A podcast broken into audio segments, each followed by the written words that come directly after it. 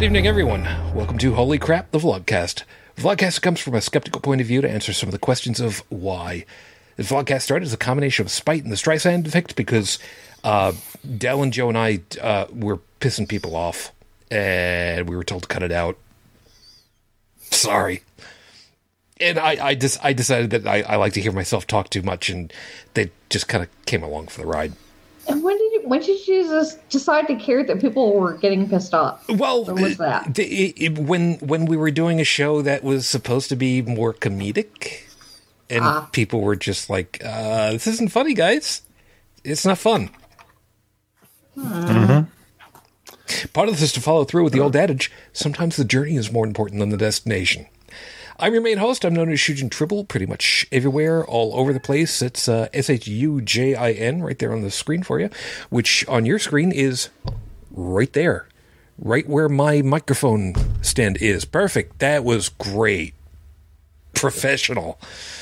That's the way it works. Let me introduce you to the rest of the crew because, well, that's uh, kind of the way that uh, stuff works over here. Top left hand corner of North America, where um, the weather ponies are sending uh, all kinds of bad weather down south for some stupid because it's winter. I know. Hi, Dallin. How are you? Uh, doing good. Keep 'em warm. Um, and again, for all of our friends down in the states, there, um, if you ever hear Shujin or myself talk about um, temperatures, and you hear Bridget say something about freedom units, just keep one thing in mind. Up in Canada, anything below zero is burr, That's right. Remember, and negative and there- Celsius is just degrees of burr. Yes. And, and so when I say, you know, there's, you know, double digit burr, it, it, it means I'm not having a very good time. And I'll tell you right now. Uh, let's see. Yeah, for the record, I did not go looking up any any new towns near him right now. Yeah, it's it's not bad here right now. We're just having flash flooding warnings for the next three hours. Oh, but yeah, that's that's the, yeah, that's that's great. Wow. I just need a snorkel and I'll be good. yes. So, so right here, it is, uh, yeah, it is in fact uh, double digit burr. Uh, there, there are degrees of said double digit burr. It's not too, too bad. But oh, wait a minute. There's wind chill involved. Yep, it sucks. Okay, then. as soon as, as soon as you hear with the wind chill, it is. At that point, I just stop listening because I know it's going to suck. I, I've never heard of a case. Well, okay, to be fair, To be fair. To be fair. I've never heard on the radio of a case where a wind chill factor actually increased the temperature. However, That's not how The wind chills work. Index, wait, wait. But where I live, it is actually a possibility. Huh.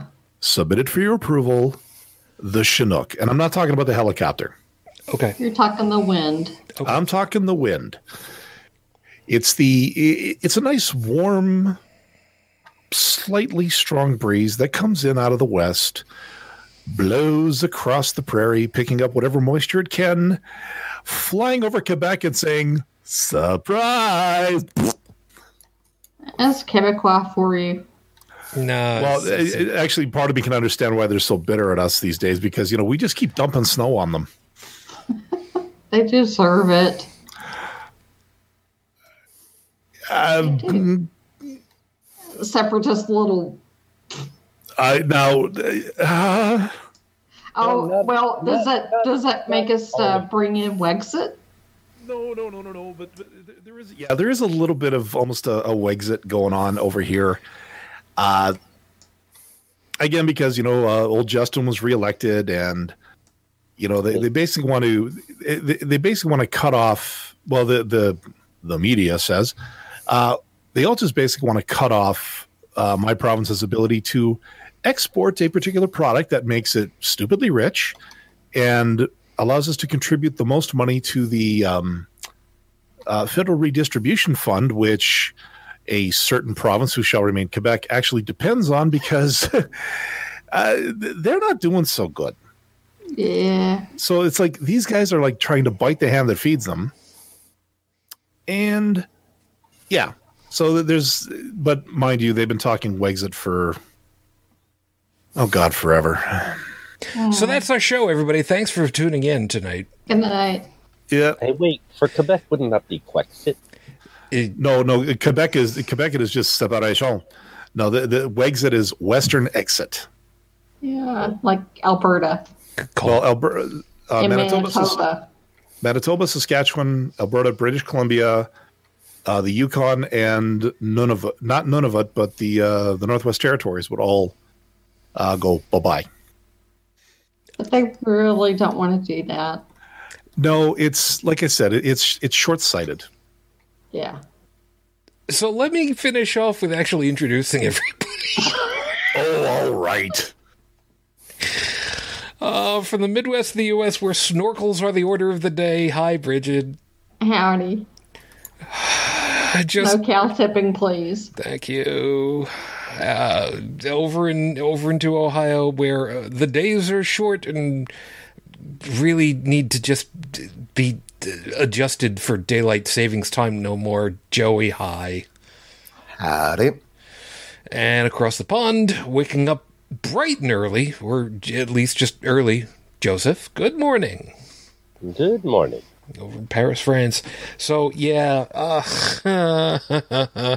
it's gonna be one of those days apparently. So hi everybody. Yes, we're back. It is past um, U.S. Thanksgiving, and I am trying to keep myself awake because I had breakfast with family of friends earlier.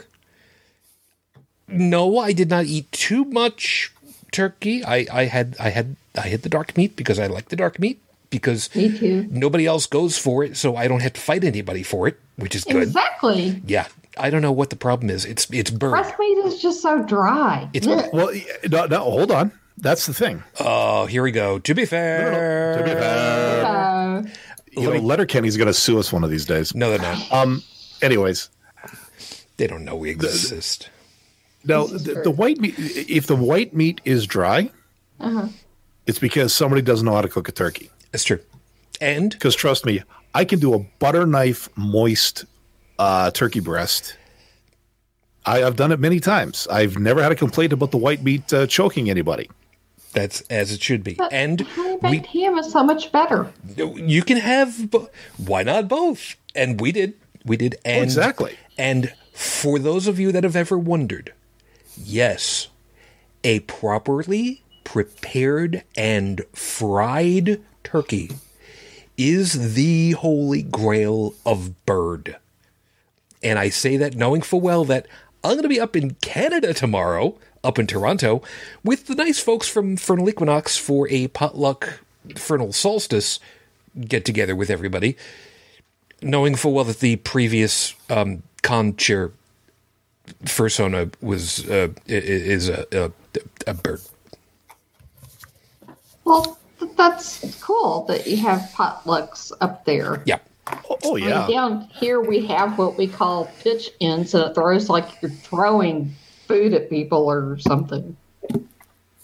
Well, you see, I, I- I think the pitch in and the potluck are kind of the same thing. They But are, but you- why call it a pitch in? It sounds like baseball. I was going to say, like, you know, us Canadians, we're just much more polite. Yeah. And Yeah. You know, you know, we, we probably still end up throwing food at people after a few beers, but yes. that's not exactly how we're going to advertise the event. Well, that's what my husband refers to him. He's like, "Oh, are you having a food fight at work?" Hold, hold it, hold, hold, hold, hold, hold it, hold it.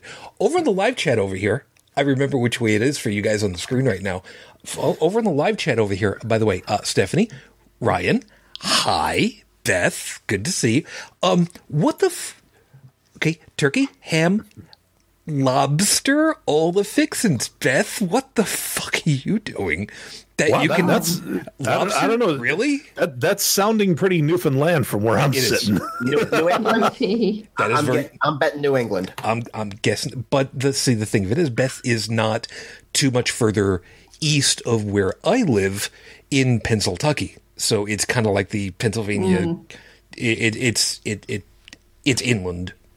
Just trust me, it's inland. Lobster sounds wonderful to me. Oh, don't don't get me wrong. The lob- oh, the lobster with the with the uh, mashed potato, the garlic and butter mashed potatoes that I made, the butter and garlic mashed potatoes that I made. I mean, you're supposed to list it as like the, the primary ingredient first, right? Because Right. because it's the big the most amount by vol. Yeah, so the butter and and garlic and mashed potatoes that I made because there there was a lot there was a lot of butter. There was a lot there was a lot of butter. Anyway, so yes, uh, as for oh treat from a friend, there you go. So yeah, tomorrow I'm going up to uh, Toronto. Gonna have a good time. I currently have on my stove Japanese chicken curry on a very low heat right now because uh, I'm planning on letting it go probably most of the night. I have to put into uh, potatoes after we get done because that's the only thing that I didn't add in there because I didn't have enough time after I got back. Damn it! But um, you know what? It's it's good to be able to have you know an opportunity to be with family or friends. And even if some of us can't exactly have that for whatever reasons, if you don't already know, you got us. May not be on Thanksgiving night, but you got us. Yeah, I can't really give too much guff about lobster, considering at least one of the tur- uh, one of the holiday dinners that I attended had shrimp. You Yeah. Fried heretic. shrimp, though. You know what, um, Joe? What? You remember how I told you about uh, moving uh, moving your mic? Yeah, You know what? Screw it. Move it back to wherever the hell it was. fine, fine. Here you go. Yeah. You know what?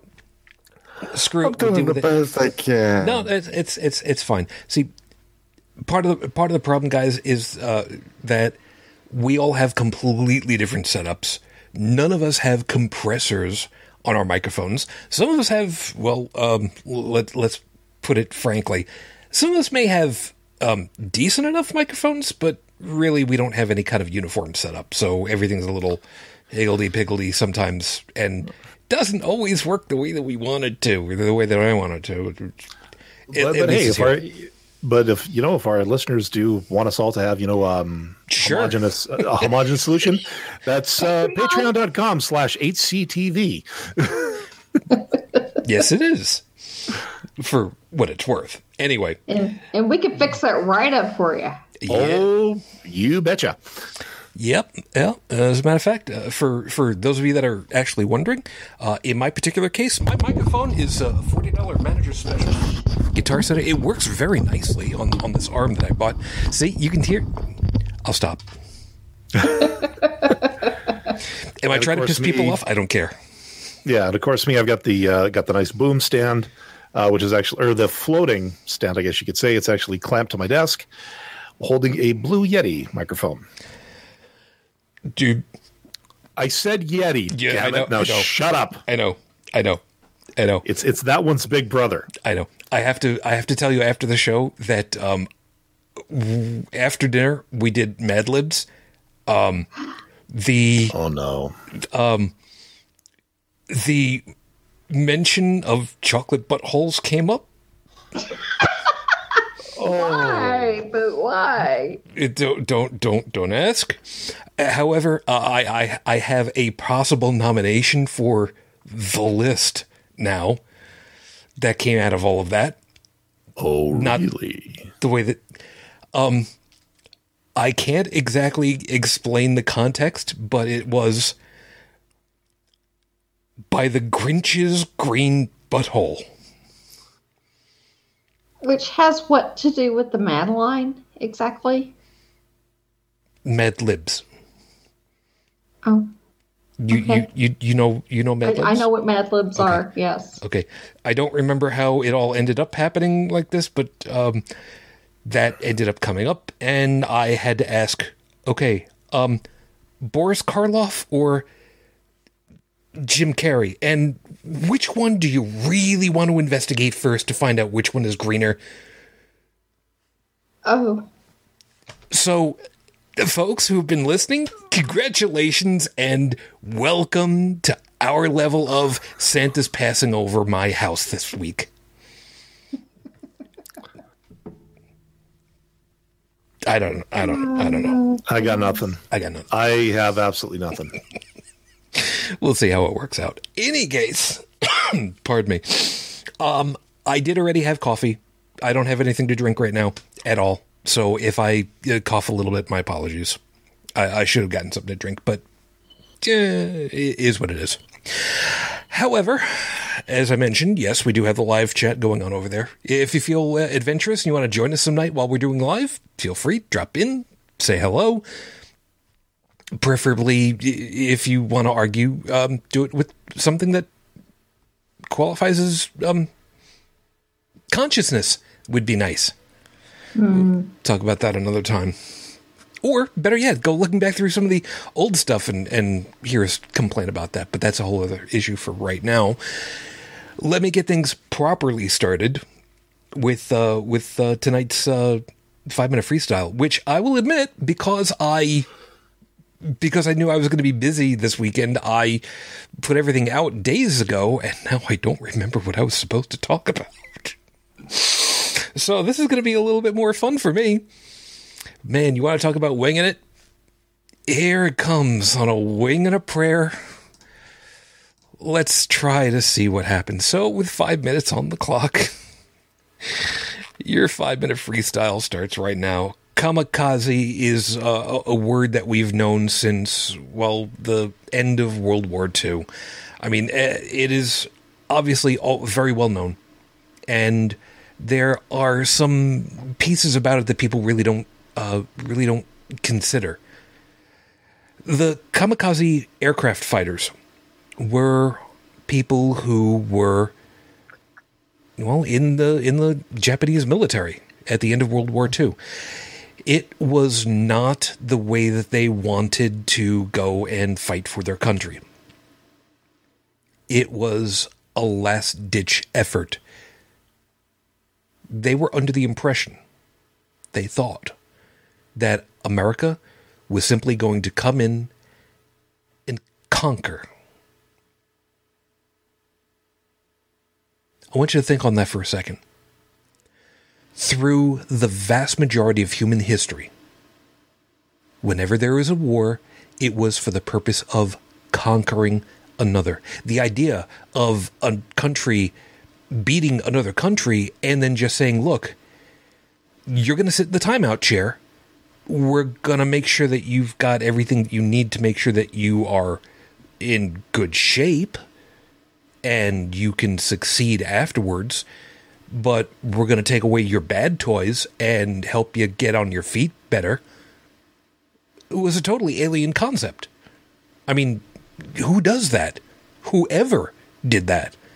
Well, the closest thing that came to that was well, World War One, and even then there was a lot of carving up different areas because reasons.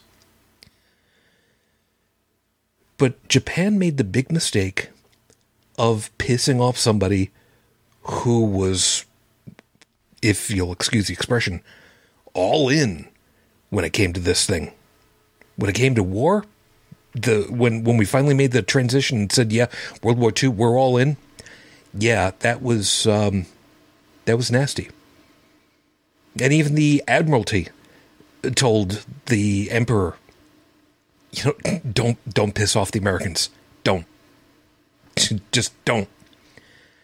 And they did. And we saw what happened with all that. Now, before you wonder, you know, how how how far I'm talking about that, we saw that we, meaning the Americans especially, didn't want to do what we want, what we ultimately ended up doing. We didn't want to get into the wars. We didn't want to get into World War One, but things happened. We didn't want to get into World War Two. Things happened. It was not a great thing to have happen. Nobody wants to go to war, generally speaking.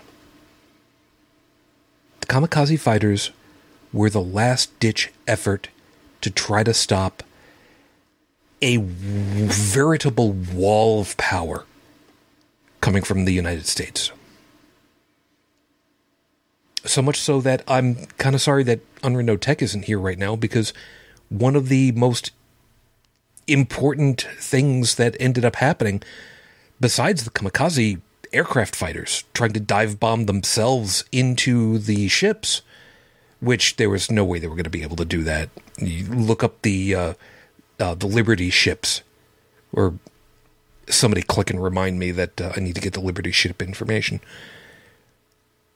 But then there was Operation Ten Go, which was where the the battleship Yamato was supposed to go down south, beach itself so that it couldn't be sunk, and be a last ditch effort as a gun placement.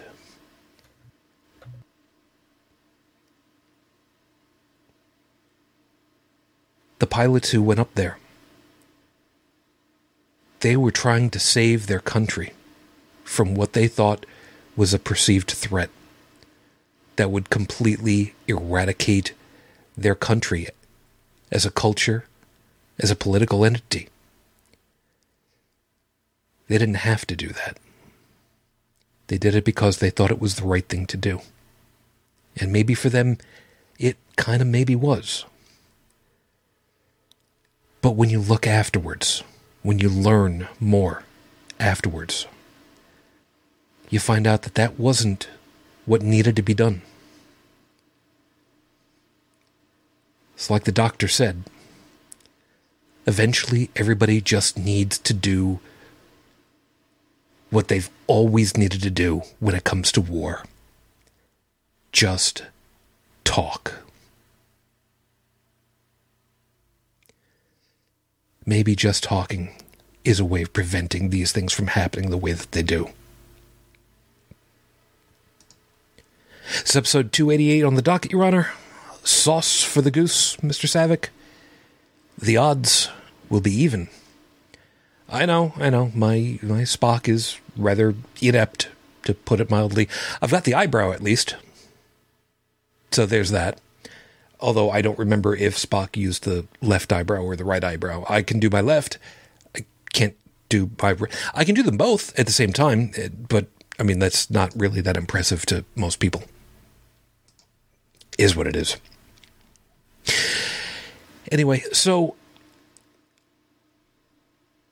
what we're going to end up talking about is something that's a little a little weird this time out. Um, it does have its basis in the current news cycles, but it's also a matter of you know how how often we end up saying you know play fair, play nice, play by the rules, and you know group says you know these are what the rules are going to be okay, fine, we'll play by your rules. And now we're winning and beating you handily, and now you want to change the rules again? Why? So that's pretty much where it's going to end up coming through. I unfortunately did not get any new information on Raif Badawi's condition. Uh, as usual, is what it is. I keep hoping and I keep finding nothing, but I don't keep stopping. So, as of the recording of tonight's show, it has now been seven years, five months, 18 days since Raif Badawi was unjustly incarcerated for thought crimes. Our hopes and our thoughts are still with you and your family. We're still waiting. So, with that out of the equation, let's start. Let's start simple grade school phys ed and playing games back and forth and, and sports, kickball. All right, I don't want to go to dodgeball because most of us can still. Too late, you smell- said it already. I know most of us can still smell the the the the, the rippled rubber semi-inflated ball against You our can faces. dodge a wrench, you can dodge a ball. You would you would think that, wouldn't you? Anyway, I forgot to put everybody's face back up on the screen. Sorry about that. There we go.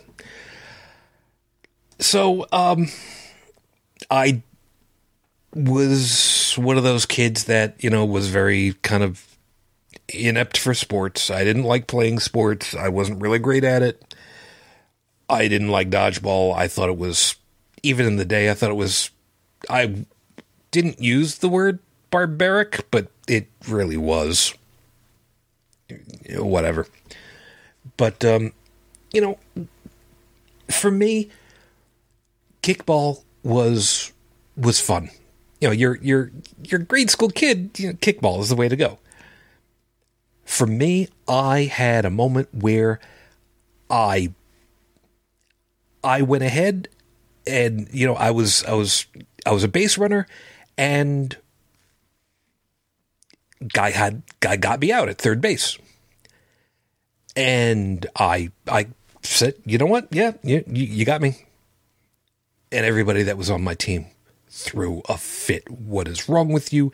How could you do that? That I mean yeah for whatever it is that you know grade school kids do. And me I'm just like I'm out. I mean, what are you what are you all complaining about? What the hell, man? Uh, again, as grade schoolers would say. And this kind of thing just changes around, and now it's become more a, a legal thing in a lot of different ways, whether it's political or legal, legal. But, and yes, I know I could be talking about the impeachment inquiries and all that stuff, but it's bigger than that because there are political parts of that, the gerrymandered districts. Oh, well, it's okay if you do it because you're doing it for political gain, but if you're doing it specifically to excise particular minorities, that's wrong then. Wait, what? Uh, yes, that is actually a legal thing down here in, in some group or other. I forget exactly what it was, but you know, this is this is the kind of thing that we we deal with every once in a while. Group sets the rules. Okay, fine. We didn't have too much of a choice in the matter, but fine. We agreed to the rules. Why are you pissed off now that the rules don't favor you? That's precisely the issue is people will put rules in place if they have the ability if they have the, the the power and the authority to instill rules that at the time will favor them but then suddenly tables turn and those very same rules are now being used to silence or to control them in such a way yeah they, they are going to throw a fit because I think deep down they knew what they were mm-hmm. doing, and it has now turned around and bitten them square on the ass. Pretty much. And this is why when you see a lot of these, you know, a lot of these proposals, a lot of these, you know, new bills and stuff coming out that look completely authoritarian, Sorry about and that. then they go and they go, well, what's the problem? We're just fighting for this. We're fighting for your freedom. Like, no, you're fighting to favor your own interests without the foresight of thinking what is going to happen when the public paradigm suddenly turns on you. When the pendulum suddenly you- swings. Yes, and you find yourself at the mercy of the very thing you created. And to say that, oh well, that'll never happen. Okay, let me It see. happens. I've well, let's see. I've been I've been on this rock for just about five decades. Uh, never really gave two shits about American politics until Reagan showed up. Uh, largely because no, that was when I finally started watching the news. Um, No, that's fair. I did. I mean that that put Yeah. you squarely in the early '80s, and Yeah. you know made. Per, sorry, it put you into. Spec- wait a minute. Was that 80? 80, Yeah, he was he was elected in eighty. Yeah, That's right. yeah So- it was right after. Okay, yeah. Yeah. So then let's think about this. So you've got Reagan, Republican, then Clinton. No. Republican light. but, No, no, no, but, hold on, hold on, uh, hold on. It was Reagan. elder. You know, it was Reagan, Republican. Bush, Bush elder, Republican, one term. Clinton, kind of Democrat, sort of whatever cigar, uh, but not Republican. True. Bush number two, Republican. And I'm going to leave it at that because I could go on and on and on and on and on and on. Obama, Democrat. Trump, Republican. On the ticket. Mm-hmm. And we'll leave it at that. Mm-hmm. Yeah. So the, the the pendulum swings. Public opinion swings. Yep. So if you're going to make a set of rules that only favor you, dress it up in the name of fairness or whatever. Mm-hmm. The biggest way that it's that you're going to be called out on your own misdeed is just wait till the next wait till the next uh, turnaround in government and watch those very laws turn on you because you are no longer the authority. Yep. Now, I get it. I understand the catharsis of the short term, the the the quick fix, the instant gratification of I don't like you, be gone. I get it. Uh, But it's that lack of pragmatism that some people again, some people like doing that. Others tend to think long game where they go, you know what? I'm not going to make a law like that because one of these days it's going to bite me in the ass. Beth is So, sorry. yeah, go ahead. Beth has got a, a piece over here, which is which is true. Um, it, it it wheels it. She said, have to take into consideration the role of the religious right, starting with the moral majority of the 1980s. Yeah. Um, yes, and that's that's another piece of it all. We could easily say that that started a bit earlier, and and I'm I know I'm I'm splitting hairs here just a little bit because the the concerns of the highest offices and what religious winds they follow was not any more evident than when the question came up regarding uh, John Kennedy, yeah. who had to come out and say, Yes, I'm Roman Catholic, but I'm the president. I'm not the Pope's spokeschild here. Yeah. And and to take a stand like that, I think is good because again, it goes to the it goes to separation of church and state. It's like, okay, Or I'm supposed to. president. Is Well, supposed to. yes, supposed to, yeah. Yes, in my personal life, I have these religious and religious moral beliefs. However, I am a servant of the people.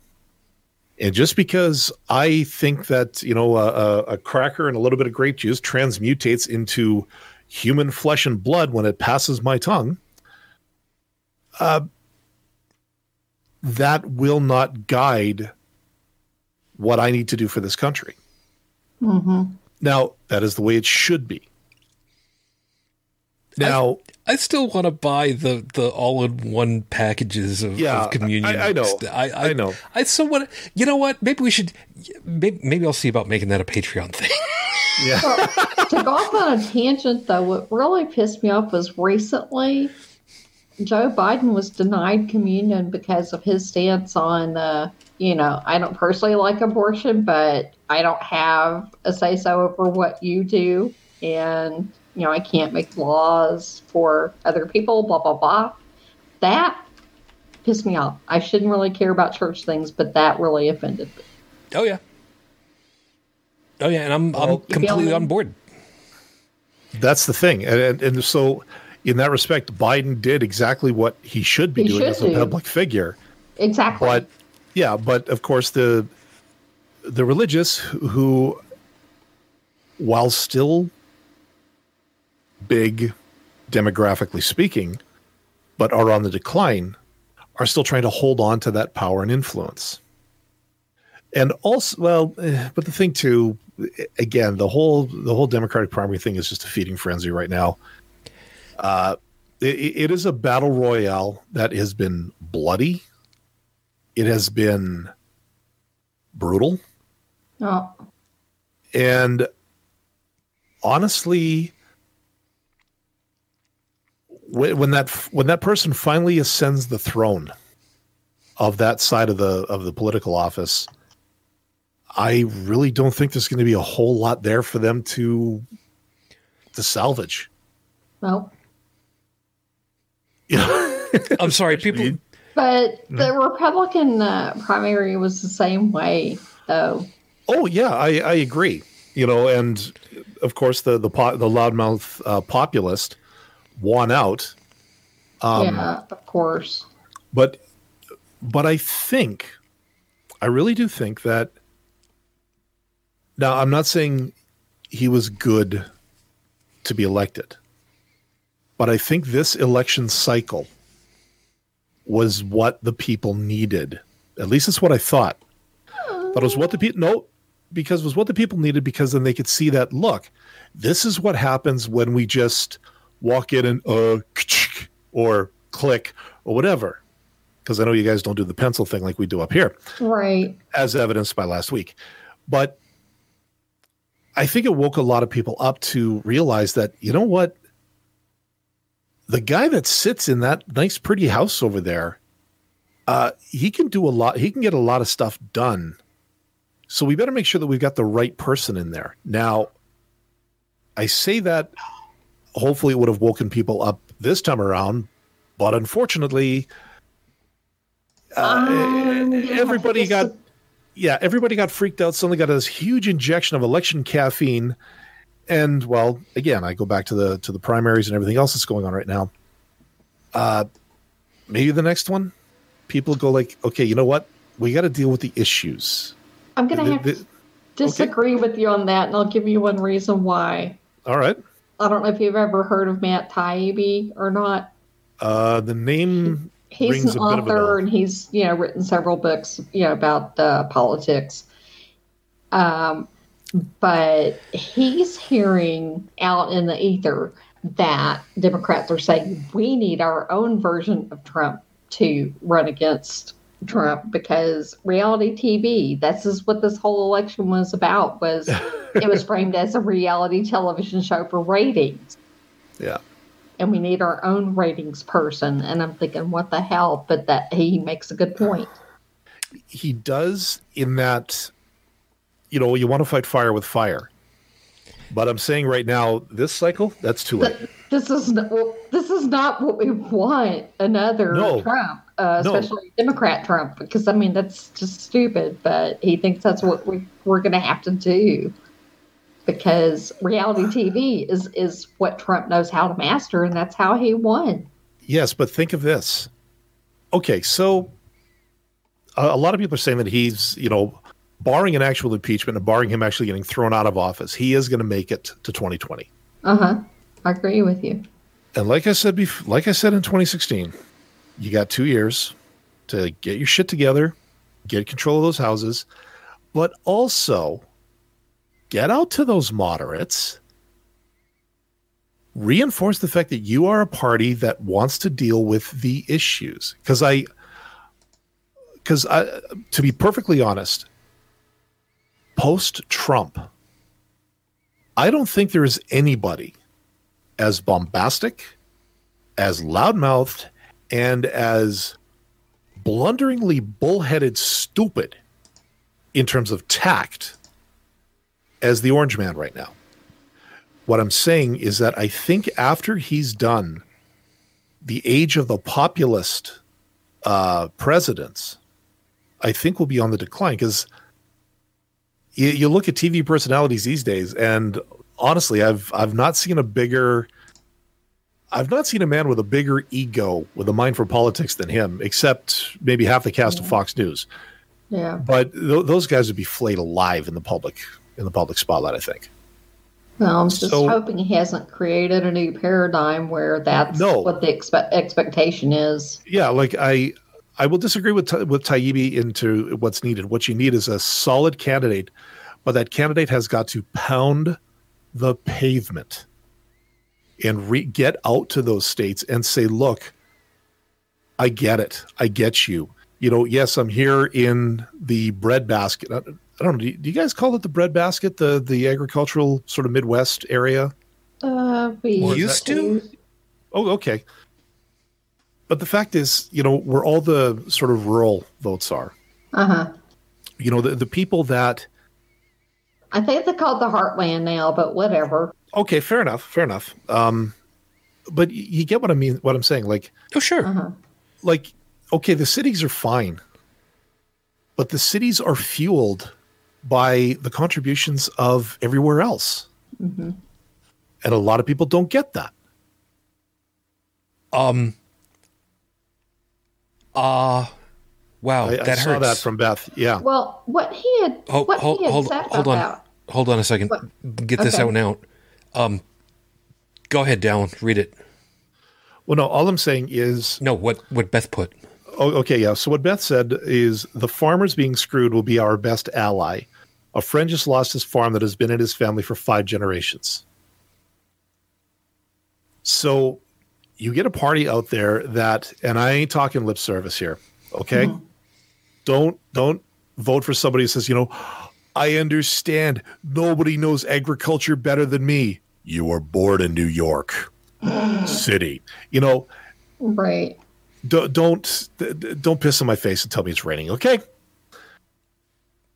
you, you need somebody who's actually going to try to come up with a solution for this and just paying lip and being some and i mean th- this is what killed it for the democrats in 16 is that the the people who were you know we understand we're this were a bunch of ivory tower corporate elitists hmm who were just going to go with the flow because hey you know what? We just had eight years of a whole lot of not much. We got this in the bag because you know nobody nobody complained nobody said too much. We don't have to we don't have to listen to anybody because we've got it. Who do they have? They, they've got some toupee wearing redhead orange skinned mf'er and look what happened you Well- can't like don't take the people for granted and anybody that says, you know, well, look, all we have to do is we have to win California, we win New York, we win Illinois, we've got it. Okay, so you're going to go right back to taking that veneer or that linoleum and putting it over top of the heartland again because, oh, you know what? We're in power, so we don't have to listen to you bellyache. We're just going to bury you again and shut you up until the next person comes along and rips that scab off again. Well, this is the thing with the whole electoral college thing, and I don't have my figures exactly right, but I'm just going again off of what Matt Taibbi was, you know, citing in one of his talks. Like, uh, take the state of Wyoming. They only have a population of like 540,000 people. Yet they have all these electoral votes compared to like the state of California, who has more total votes, but they have you know millions of more people. And so, if you look at what Wyoming can do compared to California, Wyoming's clout is five times that of like a, a citizen in California. So you would have the state of California dictate policy for the entire country? No, but because that's what will happen. But what I'm saying is that places like Wyoming and you know smaller countries can dictate policy over the larger states like California because they are so outsized in their clout because of the way that the current electoral college is. So you have all these empty, vast spaces of nothing that are dictating policy. That's why you have all these little blue fringes around the you know edges of the country that you see on the electoral maps, and the whole middle of it is red. And red is determining policy right now. Yeah, it would be the equivalent. How is that fair? Yeah, uh, for for for context, it would be the equivalent of on the Canadian side if everything everything north of the border with the United States from 200 miles yeah, let's call it let's call it 200 miles north of the border on up had all the power politically speaking, clout wise, compared to the border 200 miles closer, which is where the vast majority of Canada's population is. And when I mean vast, I mean like, if memory serves, that's like 85% of the population if I remember the if I remember the, the geography correctly. I forget if it's 200, Right. 250. But And so you'd have like 15% of the population that's being able to control policy for all, all of it. That's uh-huh. outsized. Yeah, The uh, other, the, the biggest fear though too is that these large urban centers, if if it, if you went strict uh, strict popular vote, that the large urban centers would suddenly be able to say, you know what, we're going to repurpose all of Wyoming's resources. They get nothing, we get all of it, and because we set the policy, there's nothing you can do about it. and So there's a little bit of protectionism there, and it's because I, I think the college is still there because there is such a vast population imbalance. And I'll say this much: if if you want the Midwest to turn blue, get out there. Like have have the have these have, no have the political leaders go out there and campaign their asses off And and and and don't say that you know like oh i understand and you know come out there in a suit that's worth more than that one guy's tractor at that one farm down there And before we get past it, that's one of the biggest problems that ends up happening. And it doesn't matter mm-hmm. which country or which political organization or what it might be. When one group is on the up and they go ahead and they effectively bully the ones that are on the bottom, that's not the way that we should want it to be. Well, and I, and I can tell you, this is like a, a Mayor Pete. I don't know what you want to call it, vignette or something. But when he was running for state treasurer here in Indiana, and people keep saying he needs to run for state office before he goes anywhere because you know small town mayor, blah blah blah, no qualifications. I can tell you personally that when he was running for treasurer here, he visited all 92 counties of Indiana, not once but twice. And I was out there with him helping to campaign. But mm-hmm. solely because he had that D behind his name, he lost by double digits when he ran for treasurer. And here he was, a man who went to Oxford. He also went to Harvard. His major was economics. And you would think that an economic whiz is who you'd want to be state treasurer, but no, he ran against Richard, you know, all rape babies are a gift from God, Mourdock. And Mourdock won. And it And Mourdock didn't do nearly half the work that Pete did. No, it it comes down to what's been used as propaganda against the Democratic Party.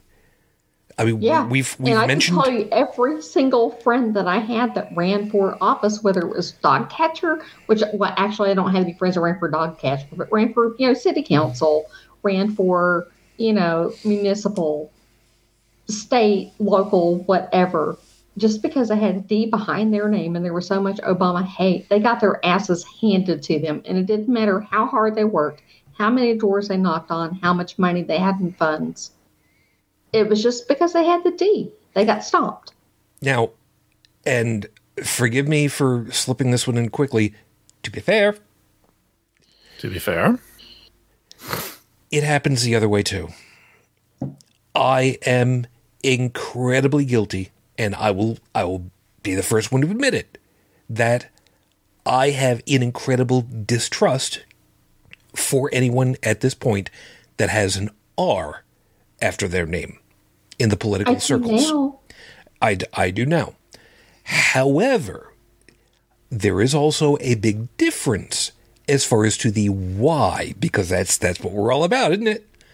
Right, the why. The why is, well, what was the expression? Fool me once, shame on you. You know, we uh-huh. end up. Some of us have lived, like Dallin said, upwards of fifty years. Some of uh-huh. us, some of us, not quite so much. Some of us more, but we ain't stupid. We don't have, you know, the the object permanency of a toddler. Most of us don't. There are some people that get evicted to various positions of authority that apparently do, but that's a whole Yeah. other issue. Look, We get to because I have a short attention. Oh, look at the kitty. Squirrel! Oh my God, squirrel! Oh, you guys are killing me. you know, not to, not to over belabor a point, but my point is that you know I was involved in local politics and state politics here, heavy duty, since I moved here in like 2002. That's how I got to meet all these people, campaign with them, and all that other stuff. And I can just tell you that all of these people that are bashing Pete, which I don't know that he will, you know, actually make it to SCOTUS, I mean, make it to POTUS or anything like that. But I can tell you that these people who are going, well, he needs to run for state office first, being in Indiana, they're very misguided. He would never, ever get elected to a statewide office here. He cannot be governor. He cannot be a senator or representative. Part of it is because he's gay. Another part of it is because he's Democrat. So for people that are, you know, like throwing crap at him for skipping a step, there's a reason why he skipped that step, and it's because Indiana. Yeah. Over the And I know this, you know, personally because I was, I have been involved with the campaigns for these years. I've been a delegate. You know, I'm very involved in the state politics. I know how they work. So if anybody wants to have any after hours discussions with me on this, on why he's quote unquote skipping a step, I'll be happy to explain it to you. what I was going to say was we've we've heard the calls, and and by calls I mean the version, the political version of catcalling, where it's been well, it's it's basically been propaganda machines, mm-hmm. and I remember it back where it was Democrats are tax and spend people. Tax and spend are li- liberals. Yep. tax and mm-hmm. spend liberals. And even as a kid, when I heard this back in the well, d- yeah, back, back in the back in the Reagan years, because you know I was not interested in politics, but it was kind of hard to miss it. Because for me, I mean, I didn't see what the problem was with Jimmy Carter. He put solar panels up on the on the White House. Cool. Mm-hmm. He wanted the, he wanted the place to have you know its own power and self sufficiency. Great. Mm-hmm. He wanted there to be the metric system. Cool. I'm good for that. I can count to ten. Mm-hmm. But then that was one of the first whistles that got blown out there. And even as a kid back then, I was okay. That would have made me uh, 11, 12 years old. 12 years old. And even then, I knew enough where it was, well, no, wait a minute. What are you supposed to do with the tax money after you get it anyway? You got to spend it on stuff, right? So, wait, w- what are they trying to say? And it didn't make any sense. Meanwhile, every time uh, Republican groups here in the United States get into office, one of the first things that they want to drill on, if you'll excuse the expression, is we need more money for the military. It accounts for over 50%. I know it's much more than that. Over 50% of the federal budget. Hold on. I, f- I forget exactly which metric it is that if it's more than half of GDP, more than half of the the, the budget, it I think it might be half of GDP because knowing a little bit of the business I'm in, uh, last year, I think, if I remember correctly, the military budget was upwards of between six and 700 billion, correct? something like that. Okay. Medicaid and Medicare last year, 1.3 trillion. So now again, and I'm I'm all for that because you know healthcare that's important. Um, so I, I think what you were saying there about it being uh, uh, over half of something, I think you're I think it's more GDP than it would be your actual uh, than the actual federal budget, but it is still an obscene amount. And it, again, it's one of those pieces I harp on. When it is double the next six countries combined, I think is what it was, Mm-hmm. and as much as the next fifteen combined. Yeah. You know, I can understand that. You know, there's a little bit of concern about you know protecting the motherland, if you will, but um, yeah, you don't need that increased every freaking year. Well, you know, the one that gets me is okay. So under Reagan, uh, he had the Cold War for the longest time. You know, f- fear of the Russians, fear of the of the of the red communist machine. Yeah, up until that. Ch- there it is. Found it. Fiscal year 2019. Uh, Department of Defense budget was 693 bill. Yeah. Anyways, so Reagan had the fear of a bad of an all-out war to justify military spending. It was a lot of scaremongering. You know, why do we need stealth fighters? Well, because what happens if the Russians get stealth fighters? Then, then we're in trouble.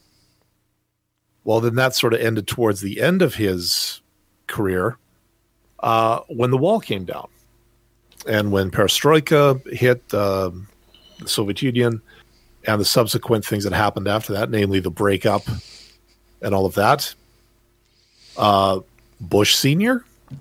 had the Gulf War, the first one. You know, Yeah. Yeah. he was, you know, he, and he was able to. It, now it was minor compared to the giant specter of the Cold War, but for the longest time, he was, you know, for those four, four years, he was able to spin it. I remember that. I remember being Yeah. scared out of my wits that they were going to say, "Hey, uh, you're not in college right now, and you're the right age. Come on along." Yeah. Yep. Well, then came then came Clinton, and didn't hear too much about the about war or anything like that. It was just more, you know, trying to keep stuff together on the home front.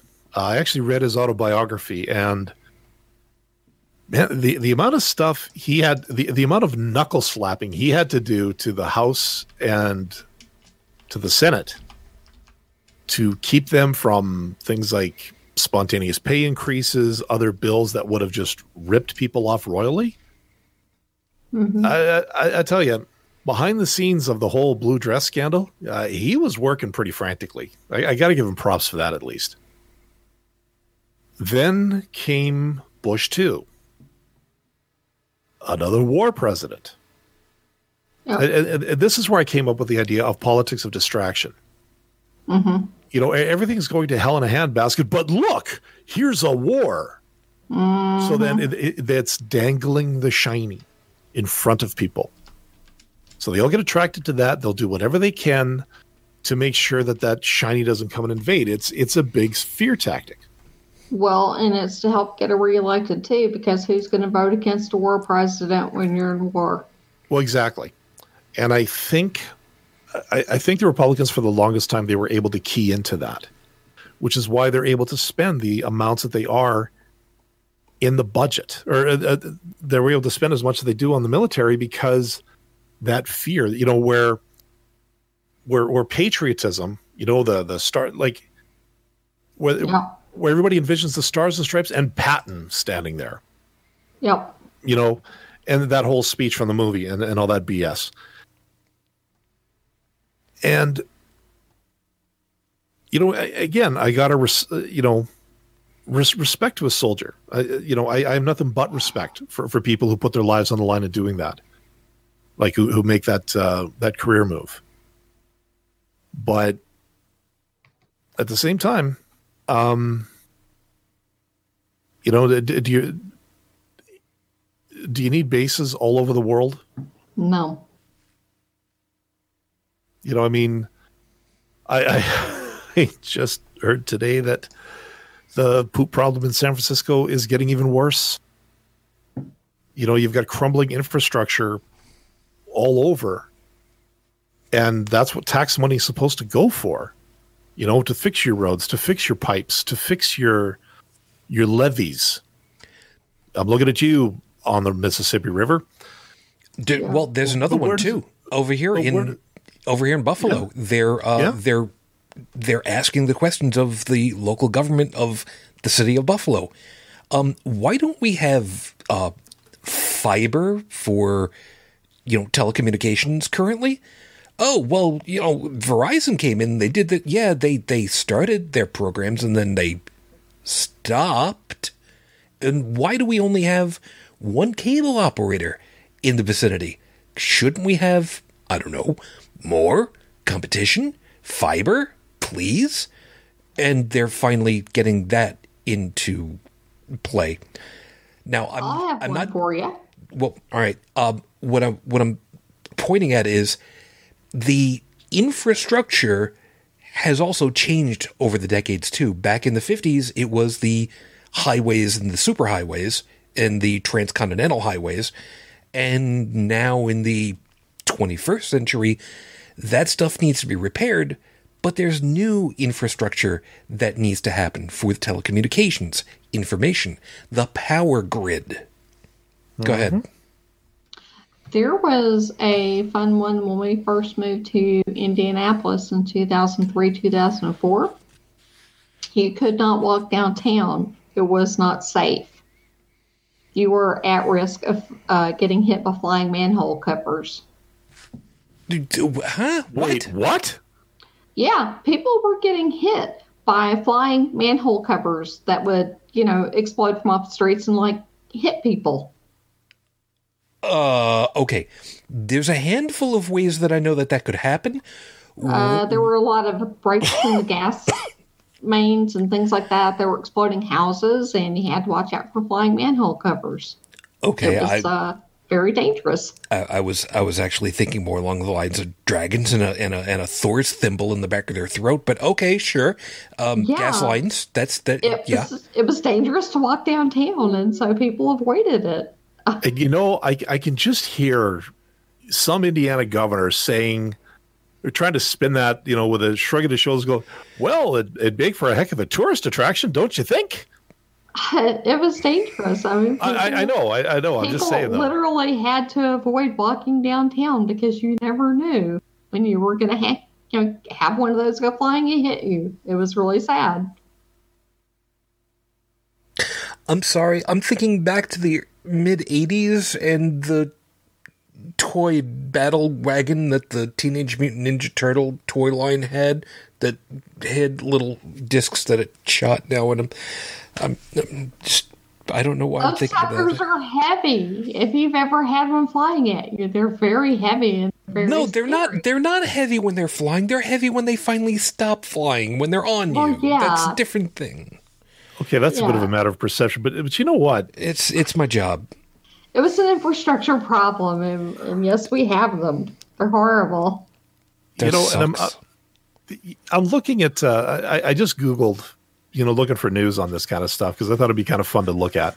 Uh, and I'm seeing stuff still to this day. Like I'm seeing stuff from 17, 18, uh, 15, 11, all in the 2000s, of course. Uh, All talking about this, like, why did the covers explode off manholes around downtown Cleveland? yeah, Officials investigate steaming manholes in downtown, uh, downtown Indianapolis. yeah. The case of the flying manhole cover, Indiana Public Media. This is from August 23rd, 2018. yeah, it's a problem. Uh, manhole cover explosions recorded reported downtown uh, from November 19th, 2011. So I told you it was a problem. I, I I know, but just but what I'm saying is, like, okay, the, the impression I got when you said that was that okay, they they saw it, they found it, they fixed it. No, Apparently not. it's an ongoing issue.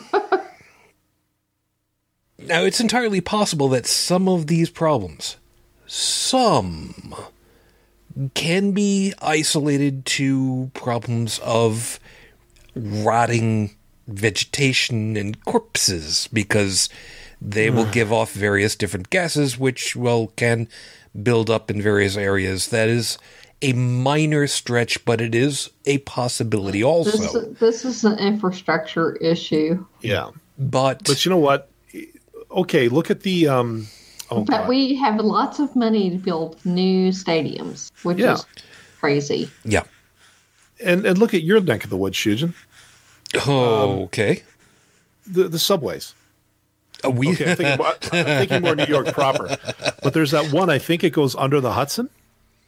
Uh, I think it connects Manhattan to one of the other. Uh, again, I don't know my geography, but I know that there's one major artery that takes millions of people per day back and forth on commutes to work. oh, that's the that's the entire uh, MTA in the area. Yeah, Yeah. you you will have Well, apparently, uh, apparently the entire MTA is in dire need of an overhaul. I can't imagine what. f- f- Okay, uh, for, Are- for, for Are are taxpayers really paying for stadiums? Well, hold, hold that thought one second. I'll, I'll, I'll get that one. Um, if anybody really wants to see what what does the MTA really look like in in New York with with the trains and everything, yeah, you could see some of the scenes from uh, the Spider-Man um, Homecoming to see him on on some of the trains and whatnot. But you want a much better idea? Take a look at the intro from Welcome Back, Kotter. Yeah. The only thing that's really updated are the bodies of the trains and the stuff that prevents the spray paint from clinging to it. Now, do the taxpayers end up paying for new stadiums? Yes. For the majority, yes. The entire price tag, no. But the idea is okay, we in our government county seat, usually, we will go ahead and we will fund for the new construction for you to play in so that you can have a few years of not paying all the taxes that any other group would so that all of the surrounding pieces of it will bring us more taxes and we'll just take some of that and you'll just pay it back to us and hopefully Well, my point was sorry point of my question was just uh, the fact that um, a new stadium would be looked at as a credible project while a crumbling infrastructure isn't. Um, and I, I just can't stop thinking back to uh, uh, the fall of Rome.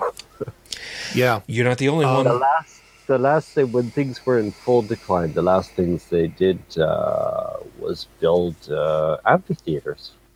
Bread and circus. Exactly. Yeah. Um, you're not the only one who's thought that seriously you really It- aren't well, it's it's well, it's nothing. You know, everything we talk about, um, I can't help but noticing it's the same cycle again and again. And all of these things we're talking about, it, it all depends on one thing, and that's the the credulity of, of people. Mhm. Um, we spend a lot of time talking about the details, but without talking about the actual human condition that allows that kind of thing. Imagine if every voter was, you know, we're here, we're talking amongst ourselves. If every voter was like us thinking, damn it, yeah. um, would like like it's nothing special. That's annoying. Uh, but like if I say if I'm like us, like we're different. No, we're actually we're not different. We're just trying to live to the fullest of our. if i- i- if only they'd all get together and think independently. There's a bit of an oxymoron in that, but I get where you're coming from. Um. Well, that's it. But that's exactly what consensus is. Yeah. Because you come to your own conclusion without sharing before sharing it with others, and uh, Yeah. the result of that is the uh, quote unquote moral majority, which is in itself a kind of oxymoron. It's- Uh, one of the one of the answers to your question, Joseph, about uh, taxpayers uh, paying for a new stadium, uh, there's a concept, and I, I just wanted to look this up. It's called a P three, a public-private partnership. Uh, these are cooperative arrangements between two or more public and private sectors, uh, typically for long term. Uh, ideally, they're used for infrastructure provisions such as building and equipping of schools, hospitals, transport systems, uh, water and sewage systems. I've also seen P3s proposed here Wow, that's a lot of. I I think I got points for alliteration on that one. Yeah. Well, like there's uh, our local hockey team wants a new arena, and it's a massive undertaking, especially cost wise. And sorry, uh, we haven't won the Stanley Cup since before I came out here. As a matter of fact, since well, the last time they did it, I was still in high school. Let that sink in. Now, th- this is not to say that this is not a hockey town. I mean, when when Yeah. the when, you, when, when all you need is a good snowfall and uh, yeah, but, but but no, when the Flames play, this place does light up pretty good. You know, so we do love our team. We do buy the merch. We do all of that stuff. But for a team to bankroll their own arena, that's a major undertaking, and like you've got to have stupid, stupid amounts of money for that. So there's been talk of like a private-public partnership to build this new arena. Um, but unfortunately, there's also a bit of a stigma behind those things because, you know, if, if a private company has their fingers in a project like this, who's to say they're not going to try something to try and profit off of it, especially when you're talking about infrastructure? Oh, of course they're going to. But but that brings up a good question because um, you know whether a private company, like, if you think about if you look at the big picture, if you think about the whole picture, if you did, if you were a local community, if you're a small a community, um, a small mid-sized town or whatever, and um, you knew that a stadium would bring commerce to the area and uh, and et cetera, et cetera, will bring some some growth. Um, Yeah. Would you, as a independently thinking, rational, hopefully, uh, taxpayer, would you pay for such a thing? I would actually. Yes, but if it was a choice between having is that, that, is, No, is, is that argument even being presented? well, I know in our case it definitely is. There's been a lot of back and forth on it. Okay. Uh, but but my big thing is you have a new stadium versus in five years half the city is going to go without go without clean drinking water because our pipes are collapsing. So you have to look at even the bigger picture. Well, and that's just it. And when you're dealing with a city of over a million people, like I do, or like we do here, that's um, you, you really got to weigh that out, you know, because we do have a lot of older neighborhoods where things are starting to show their age.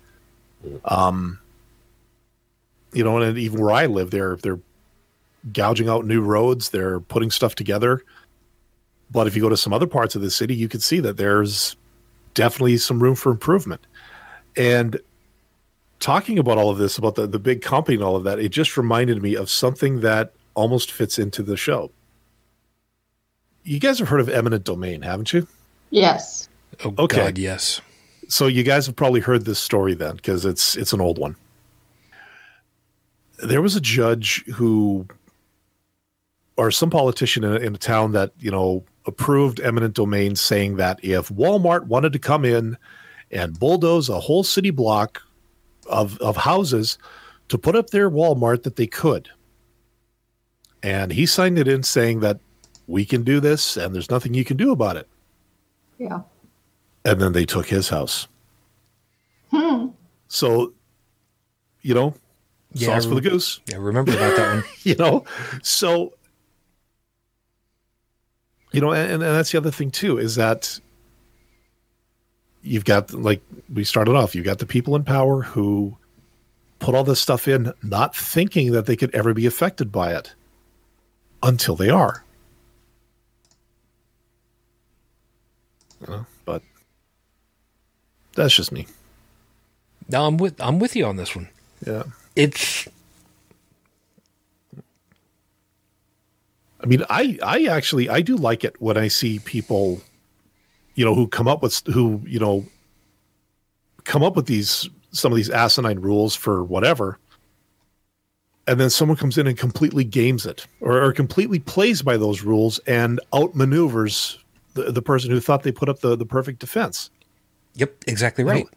th- this is why lawyers and politicians that's why this is a profession because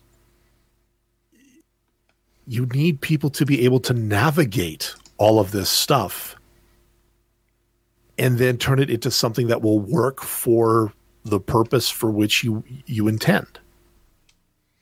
And if that purpose just happens to go against you know an author you know authoritarians or people in power or you know even corporate people who are trying their best to profit off of it but you can do an end run around them by their own rules I mean, th- this is this is made for TV. This is Hallmark moment movie magic.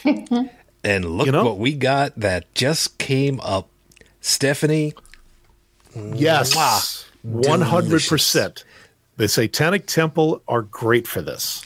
yes, they are because Yes. they are. You know how many times I've talked about the funhouse mirror? They're the funhouse mirror showing everybody what they look like, whether they like it or not. And generally speaking, they don't. Hmm. I wonder why. Uh, It's got nothing whatsoever to do with anything, I'm sure.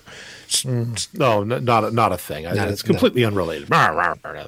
Rabble, rabble, rabble, rabble. Rabble, rabble, rabble. But no, it it you know sometimes as as much as we need lawyers to really you know s- slog through so much so much of this stuff, sometimes you you kind of don't. The Satanic Temple is a perfect example of where you you don't need the lawyers to be and uh, forgive me for using corpse speak here for a second. You don't need them to be the front face if you want to go ahead and show people, look, um, what you're trying to do is wrong and will continue to be wrong is going to bite you in the ass if you want to try and do this. Oh, really? Okay, well, we're just going to go ahead and file suit with. No, no, no. You, you don't need that. All you need is the quick. Well, um, you want to have uh, you you want to have uh, priests come in to pray with the kids for grace for uh, lunch. Okay, um, we we currently qualify federally as a as a um, you know recognized religious organization. Uh, can Yeah. can we come in too? Because we're supposed to. And usually, by the way, usually the Satanic Temple are nice about it. They ask, "Can we Yeah. please come in and do because you've got these other guys we're supposed to be able to do, so can we come in please?" And that's when the shit hits the fan. I love it when they do that because it's it's it's so nice. It's so genteel. It's it's it's it's almost Mormon in how passive aggressive it gets. You know, And you know what the really scary thing is? uh, that I actually used a compliment for uh, Mormons. Hold on. Okay. What just happened here? It's okay. Uh, I'm just looking here. Uh, shite, I can't find it. Uh, not off the top of my head. Okay, Wait a minute. what? Um, hold it. Y- You're you're you're you're Canadian, born and bred. Your point? your your your family history is most decidedly not from the British Isles, right? Right. We're close. You, not from the British Isles, right? Yeah. Norwegian. Again, your point. Not from the British Isles, but they might have visited a time or two. They mi- they might have involuntarily grabbed. When the hell did you start using shite? uh, depends on my mood. That's our word. That's our word. Uh, to my point. Uh, to be uh, uh, to to, No, to your no. point, To my point. my point. There is an episode of Star Trek The Next Generation where this happens. Uh oh. You have my interest. Which one? Okay. Okay. Well, that's what I was looking for. That's when I uh, said the expletive that I did because I couldn't find it right away. But this is the one where Data goes down to this planet to effect an evacuation of people. And they don't want to go anywhere because my daddy's bones are buried up in them there mountains making this aqueduct. Oh, that. But the thing is, there's this one alien race that you know they they're gonna take over that planet, terraform it so that they can lay their eggs or some crud like that. And Picard is trying his best to buy time The for the people to to get out. The Sheliak, yeah. I know what you're talking about now. And there's one thing there there was one section where he says, "Call up that agreement. They've been beating us over the head with it all this time. There must be something in there that we can do." And that's what it was. Yep, I will make sure that that They- is linked because that was a they- beautiful moment. Yeah, they they played by the rules and did the end run. So, like in contract law or in, in contract negotiations, this is a lot of it. And again, something I deal with at work all the time because everything is contract. You know, we, we're bound to do this. We're not obligated to do anything else. Now, we may try to help or maybe advise in certain areas that are out of scope, but if it comes down to either do it or we're not paying, we're going to slam that contract down in front of you. And trust me, we've read it. We know.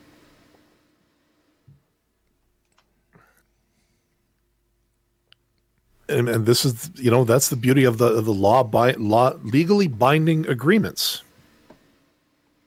is to be able to do that kind is to to have that kind of stuff. But you also should be re- willing to look at all of that like look at the laws look at find out what your uh, what can you do you know don't okay look if, if it's a contract that's like done up in a lot of legalese okay fine. You know maybe maybe you have to get a lawyer in on something like that. But you know there's a thing about reading the fine print. You know and uh, people they just all they see is oh, okay i'll sign here. You know it's a 500 page contract. What what did you just sign? I'll read it. Yeah again another example the end user license agreement on software did you hear about this one Yep. it happened over the pond apparently a whole bunch of people ended up signing their souls away to the devil because they never read the fine print on an eula Or they read it and didn't care. well, th- th- To be I'm fair, to be fair, but I'm going to argue the former because we're I all guilty that of shit. that. I read that shit. Yeah, you do. A lot of people don't. I'm really weird and it really frustrates employers because I'm reading through all the stuff before I sign it. I'm like, I'm sorry, but I read it. Let's see. I don't want any non competes going out there that I don't know about. Yeah. Let's see.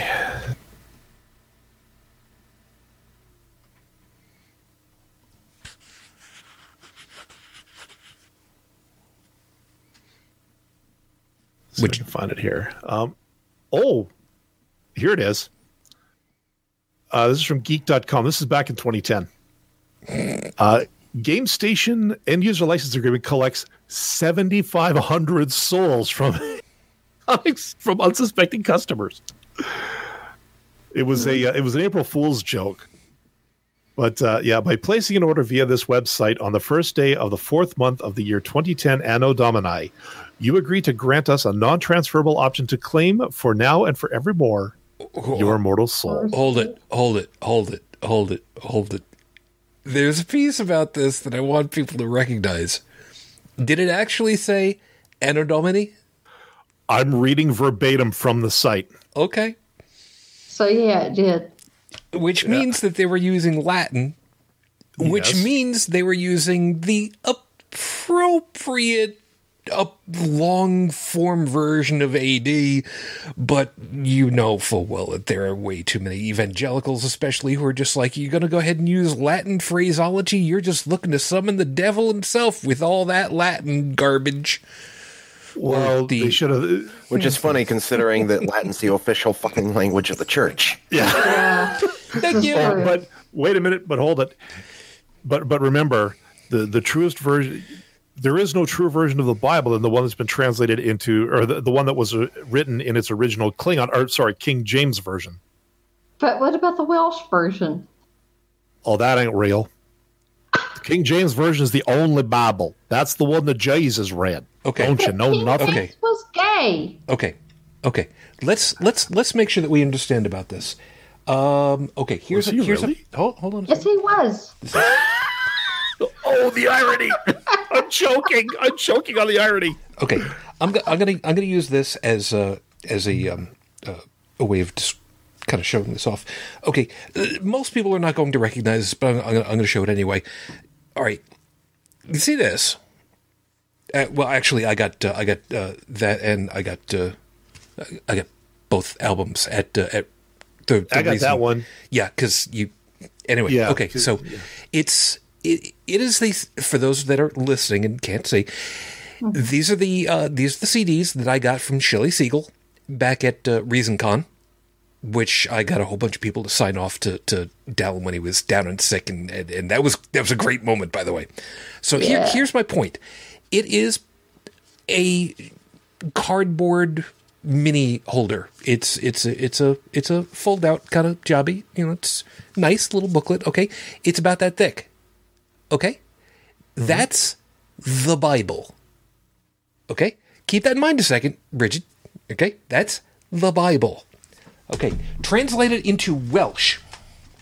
that's the Bible. Okay, you get the you get the point. Yeah. Um Actually, come to think there of it, wait a actually, second.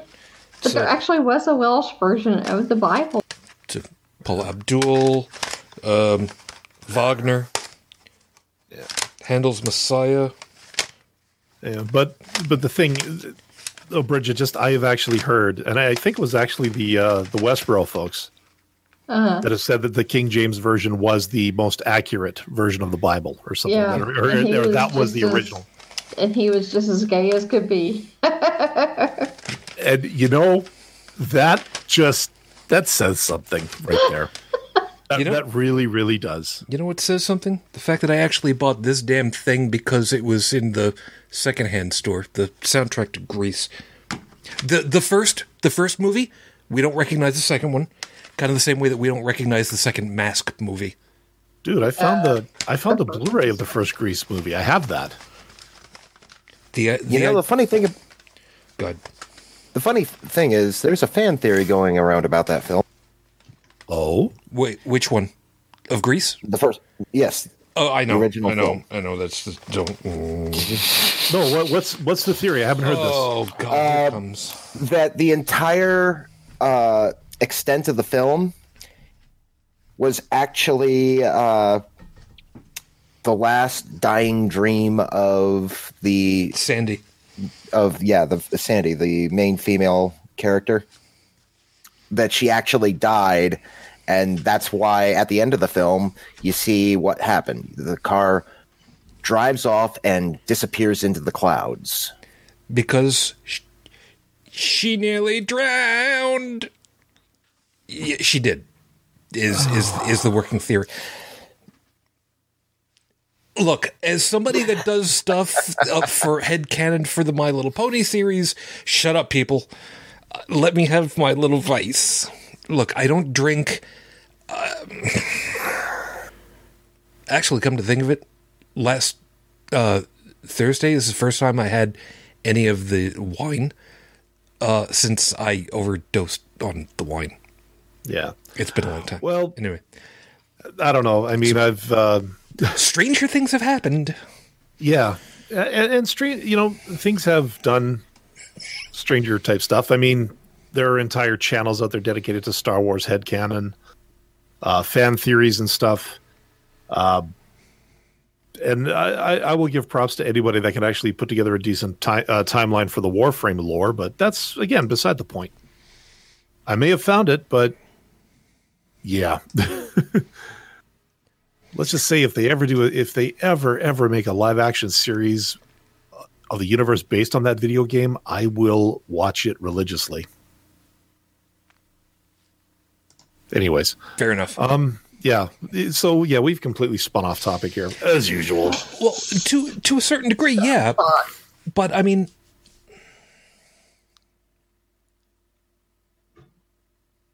the problem is really looking through all the stuff, and so few people want to look ahead, down the road, and you know, I'm. Forgive me for saying it. The investment in the future. Dare I say it? Because I end up we we've all got our uh, like we said before we've all got a little you know pet projects and mine is very much the down the road education investment it would be so much better if there was more if it was actually prioritized if it was looked at as something worthwhile.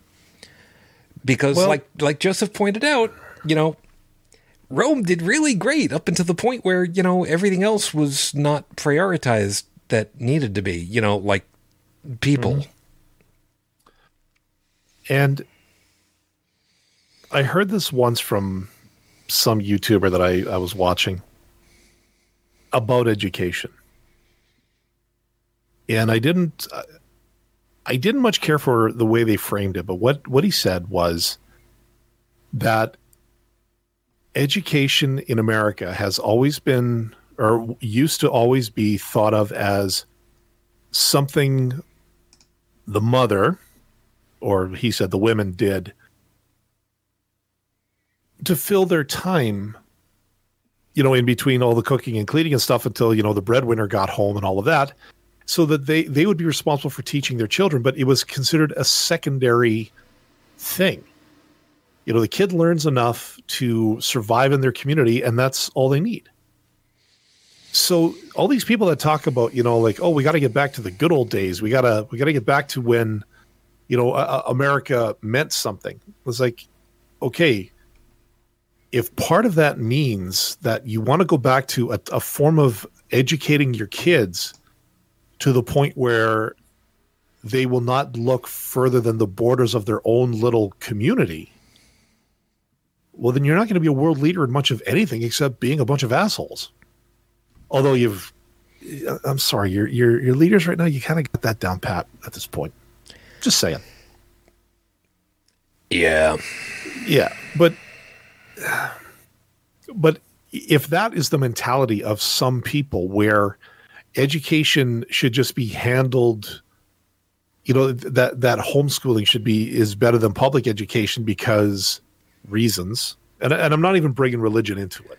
I don't want to bring religion into it at this just yet. No, I got you. you know now at the same time there are some colleges out there that are they've got some pretty messed up agendas in terms of you know instead of making you know the next generation's you know leaders they're, making some pretty interesting people who will be you know who are honestly they're going to be lacking in a lot of the skills that they're going to need to survive or that they're going to need to be able to take over when the current when the current leadership generation wastes away because you know uh, we haven't figured out that life extension thing just yet. Although i guess in Jesse Helms' case it, he came pretty damn close anyway. But i think that had more to do with blood sacrifice than it did cybernetics but that's just me.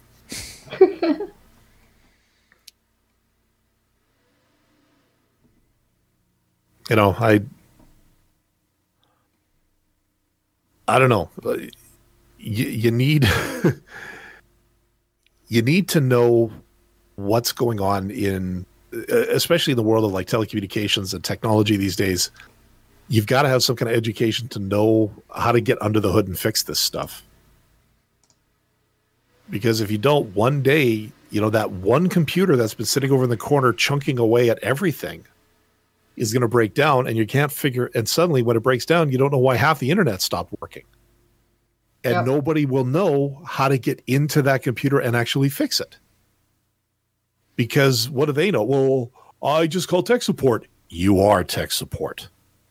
Uh? You know?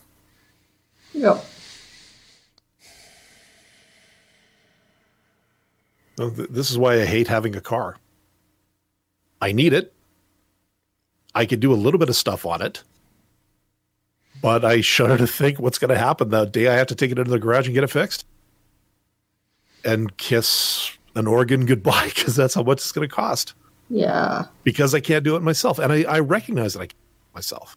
Well, we've talked about that part also. That you know, mm-hmm. it used to be much. D- D- Joey, perfect example.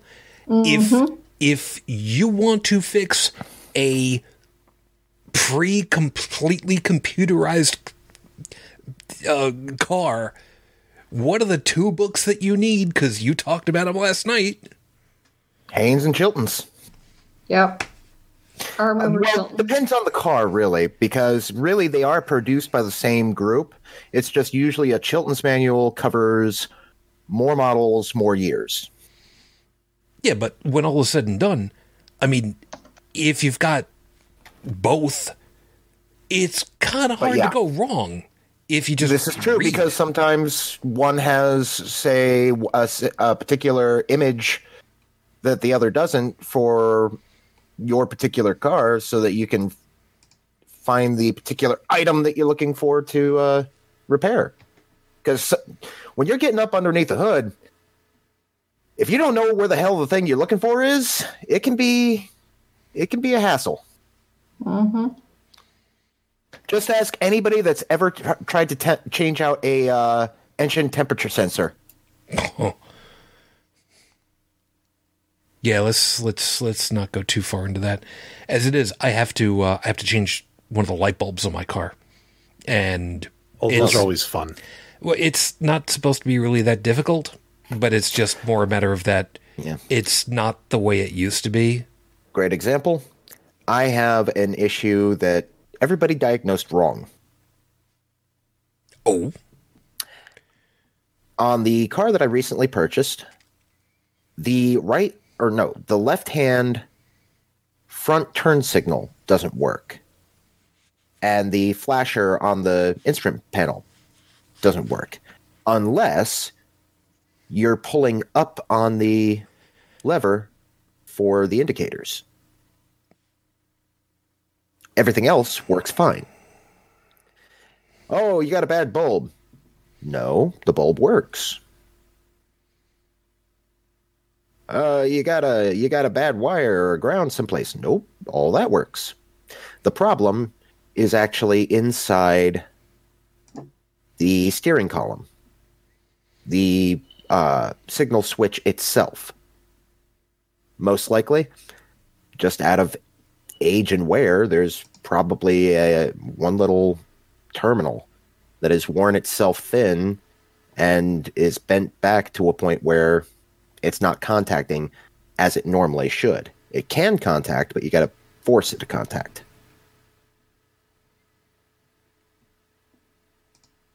Don't, and here's the thing that signal switch for that car, even today, $200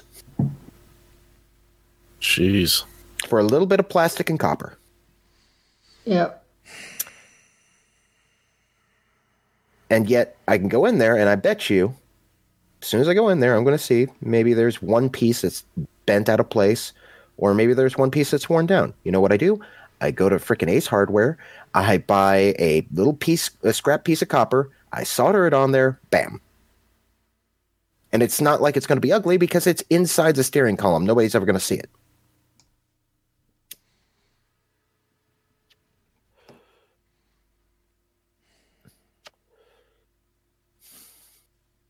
Anybody care to guess how much a little piece of scrap copper and uh, a little bit of solder costs? not much really. Less than a dollar.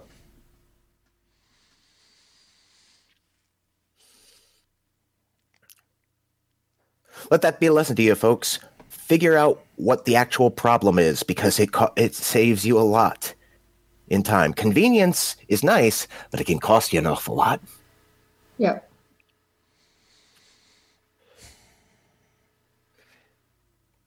The cost of convenience is too damn high. Don't believe me? Go ahead, go to Red Stadium uh, uh and try to buy a hot dog inside the stadium. Yeah. I yeah. rest my case. No, I, am I'm, I'm with you. I'm with you.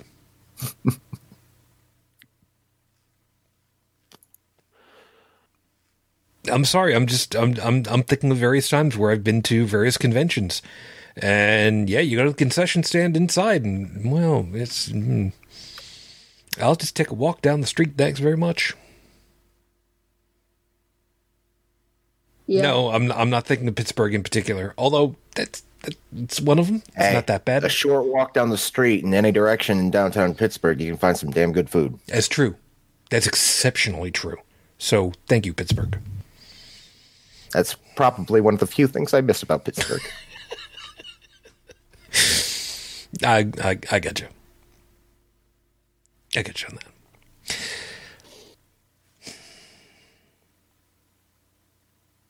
Back on the real angle because we've only got uh, we've only got a little bit to go, and uh, I want to see about getting this you know out on time for a change.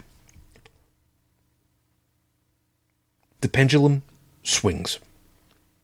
We know that. Anybody that has been watching politics for any length of time knows this.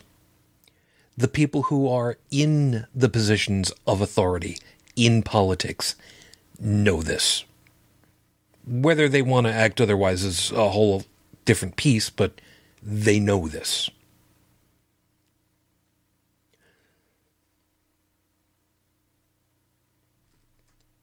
What do we do with these people who want to be you know what? I'll I'll I'll say it because I can't think of any any better way of putting it. This dishonest. Let them form their own country.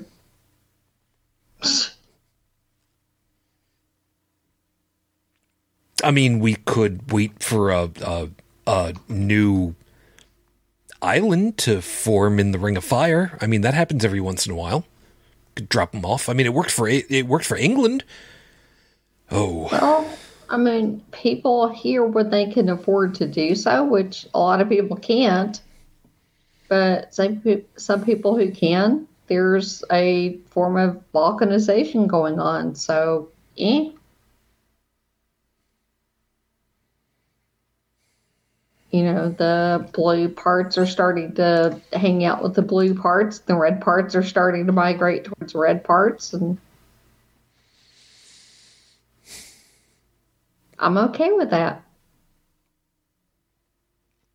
Maybe I shouldn't be, but I'm okay with that. I gotcha. I've just I remember all the the people who were yelling and screaming, saying that you know maybe the best way of flipping some of these counties is to have people who can move en masse and go from blue areas to red areas and try to flip folks. Oh, I don't care about flipping folks. I just want to be with people who think more like me. No, I, I got you.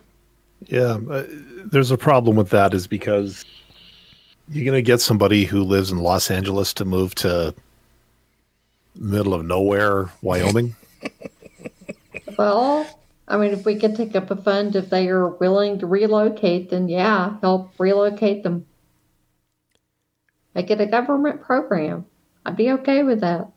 Yeah, the, the trouble is right now with the current government in place, uh, bringing blue people into red states would probably be a little counterproductive for them at this point. But I, I see your point. But I mean, if they were, you know, red surrounded by a sea of blue and they wanted to be red, then sure, help them do that. Why not? Well, my guy, if you think about it, like my job, for instance, I can work from home if I wanted to. Actually, given the opportunity, I probably would more because 90% of my clientele is remote. Yeah. I, I work on the phone, I work on WebEx, I work over the internet. So, you know, you, you get a customer service center for like a consulting company or something like that, have them relocate to one of these Midwest or, you know, heartland states, have that company you know, pay for decent internet access in the area. Like, you know, set up set up fiber, set up broadband in that community, and say, you know what? Yes, we're part of ABC Corporation, but we're going to upgrade all of your internet, and we're going to make it for you know this amount, and we're going to relocate, you know, uh, six hundred people into this place. And, you know, then those six hundred people, they're going to want you know, if they're from the city, they're going to want, you know, a, a Starbucks. They're going to want some of the conveniences that they've always they've always had before. You know, so it would attract that kind of business. Like, I I can see a good reasoning behind it, and the potential because then, oh look, I don't have to sit in traffic for six hours on a commute because of you know traffic congestion. I don't have to live in a big filthy city you know, full of full of potential dangers. I can I can live in this nice quiet town, you know, and drink sweet tea on my back porch when I'm done at the end of the day. You know, just just have a piece of the simple life. Of course, I'm a bit older, so that's something maybe I would appreciate more than some. Um, but no, I mean, if if you work in a if you work in a business where the majority of your work is done over the internet using a computer and using telecommunications logistically speaking there is no reason you should have to have an office to go to and sit in for eight hours you could you could have a room in your house It's cheaper You know? on the businesses that way too. oh huge because then they don't have to pay for as much office space Office space, uh, office supplies, utilities, all Mm-hmm. that. Yeah it's you know commute in once every other week for for a staff meeting or something like that but other than that you know stay home get on your computer do your job and at the end of the day commute from your office office room to the kitchen to make dinner you know you're not Yeah. the, the only traffic you're fighting is the mess you left on the floor the night before or something like that Well, I did when I did that, and it saved my employer so much money. Mm-hmm.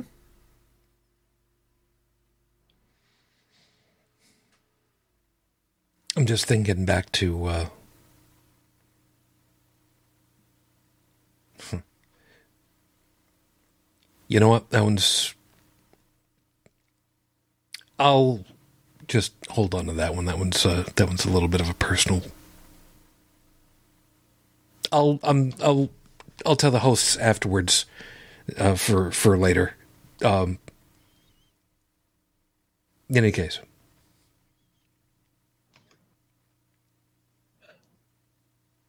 Do we i'm going to ask a stupid question because uh, this is really not the time to do it but i'm going to do it anyway. And I, I just want to throw it out there for uh, free for all for anybody. Do we have an obligation to force the pendulum to swing If it's hurting too many people, then I would have to say yes. The problem with trying to force it is you will get resistance because how dare you tell me what to do? How dare you tell me what to think? How dare you tell me how to feel? And this is why the pendulum swings as regularly as it does. By 2024, ugh, people are going to be sick of that whole thing and they're going to vote out of spite. And I guarantee, I would almost guarantee you that the next president in 2024 will be a Democrat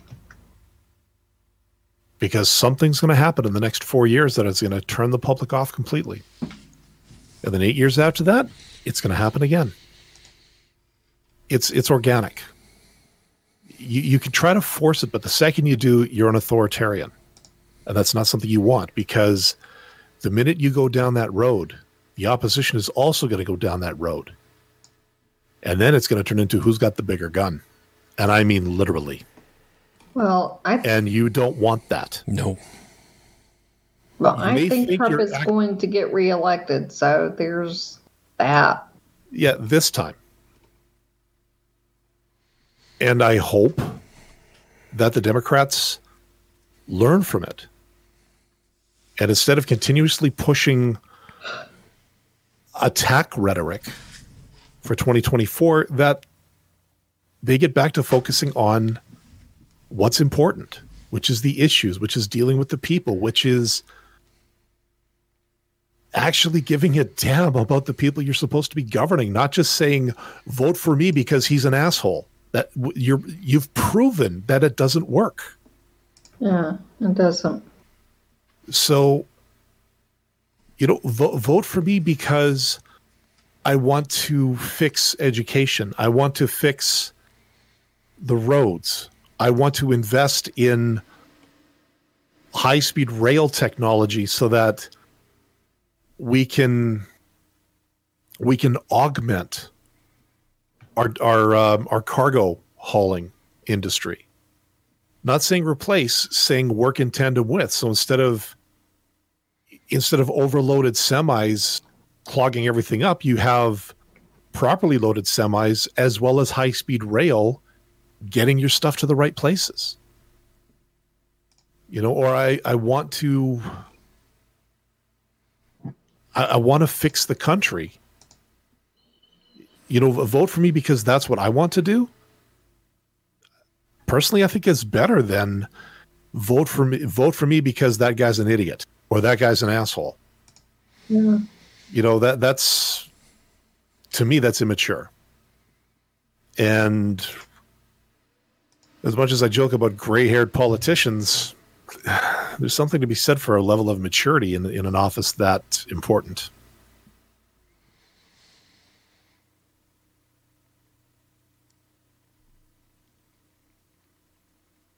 It's not an easy thing to try to figure out. No.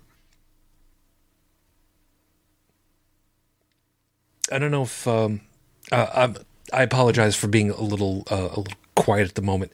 Um, I got a lot of things running through my head with this topic, and not all of it is really digesting properly right now.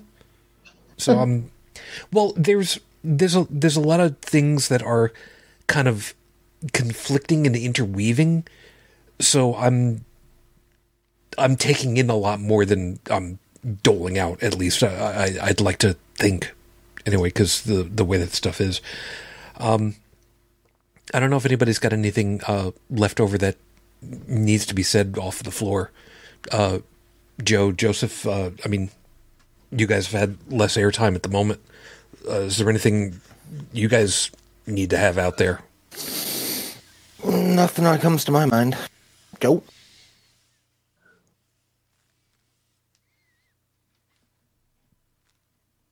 Did he not come back yet? No, he might not have come back yet.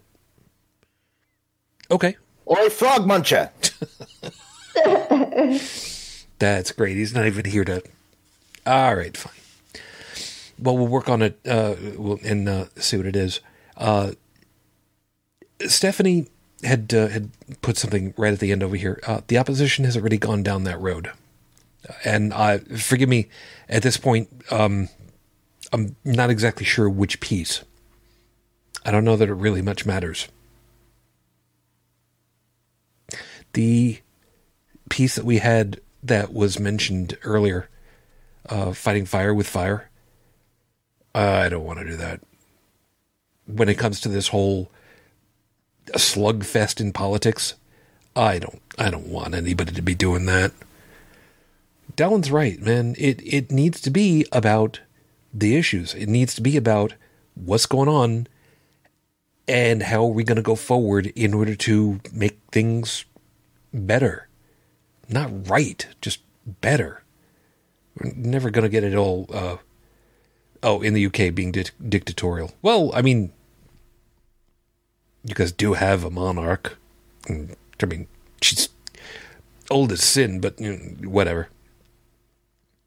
German too, if I remember right, but you know, whatever. Anyway, the uh, the thing of it is, the biggest question that I had do we have an obligation to force the pendulum? This one is really sticking in my head. This is what I'm I'm more conflicted about than anything that I've thought about in quite a while. I mean, I, I don't know if it's that I'm tired or a, a little exhausted. I'm anybody can see it. I'm actually tearing up just a little bit because it's it's it's weighing on my head so much.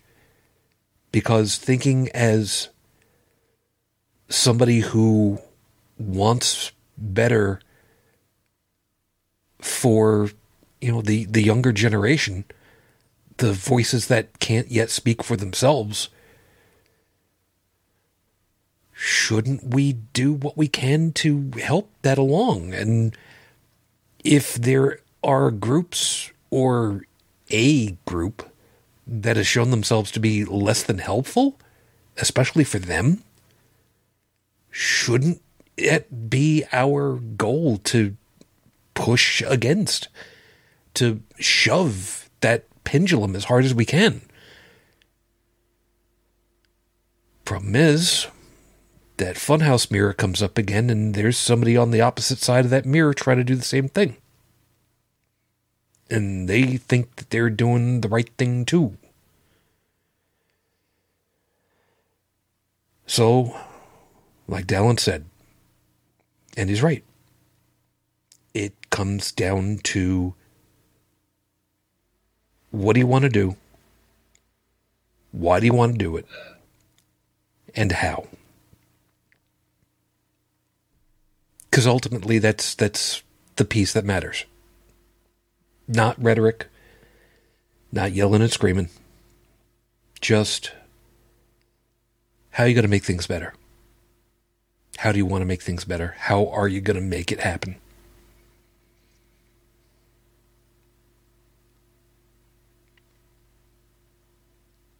I'm just going to say it because it's deserving of being said then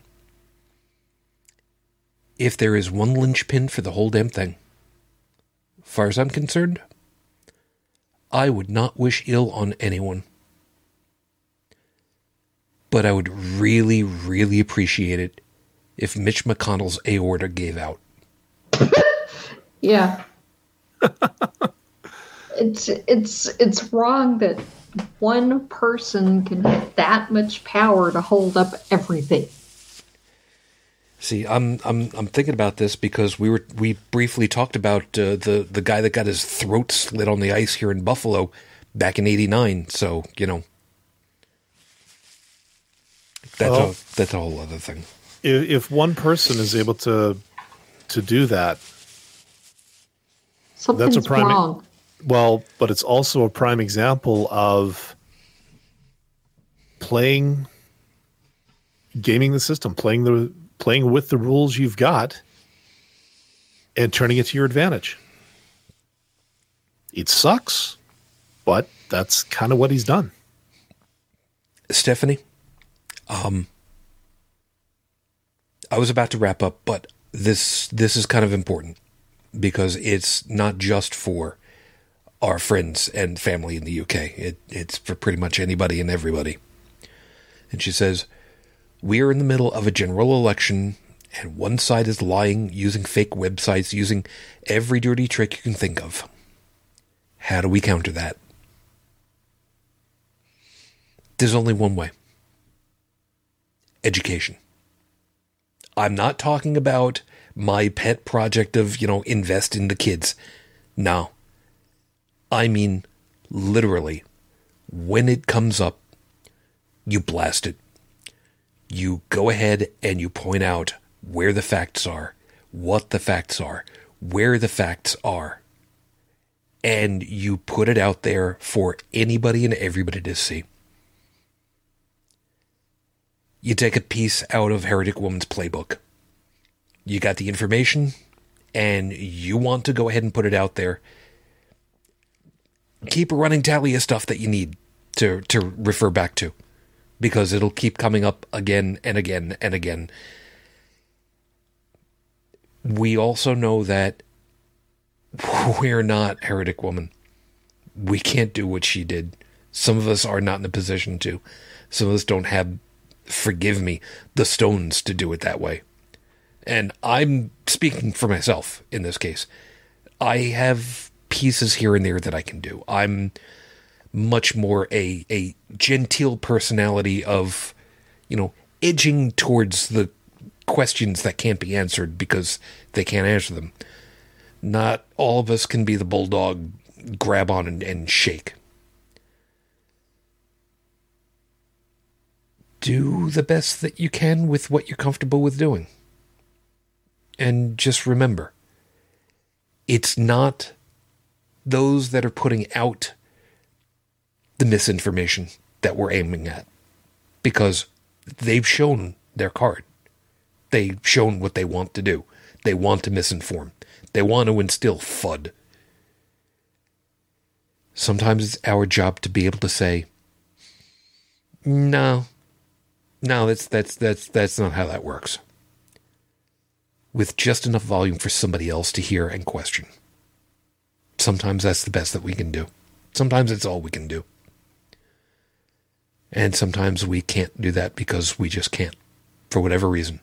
And don't ever feel guilty if you can't. Don't ever. You do what you can because you can. You know the expression, not all heroes wear capes. Not all heroes are heretic woman. And goddammit, I would really like to have my hero back.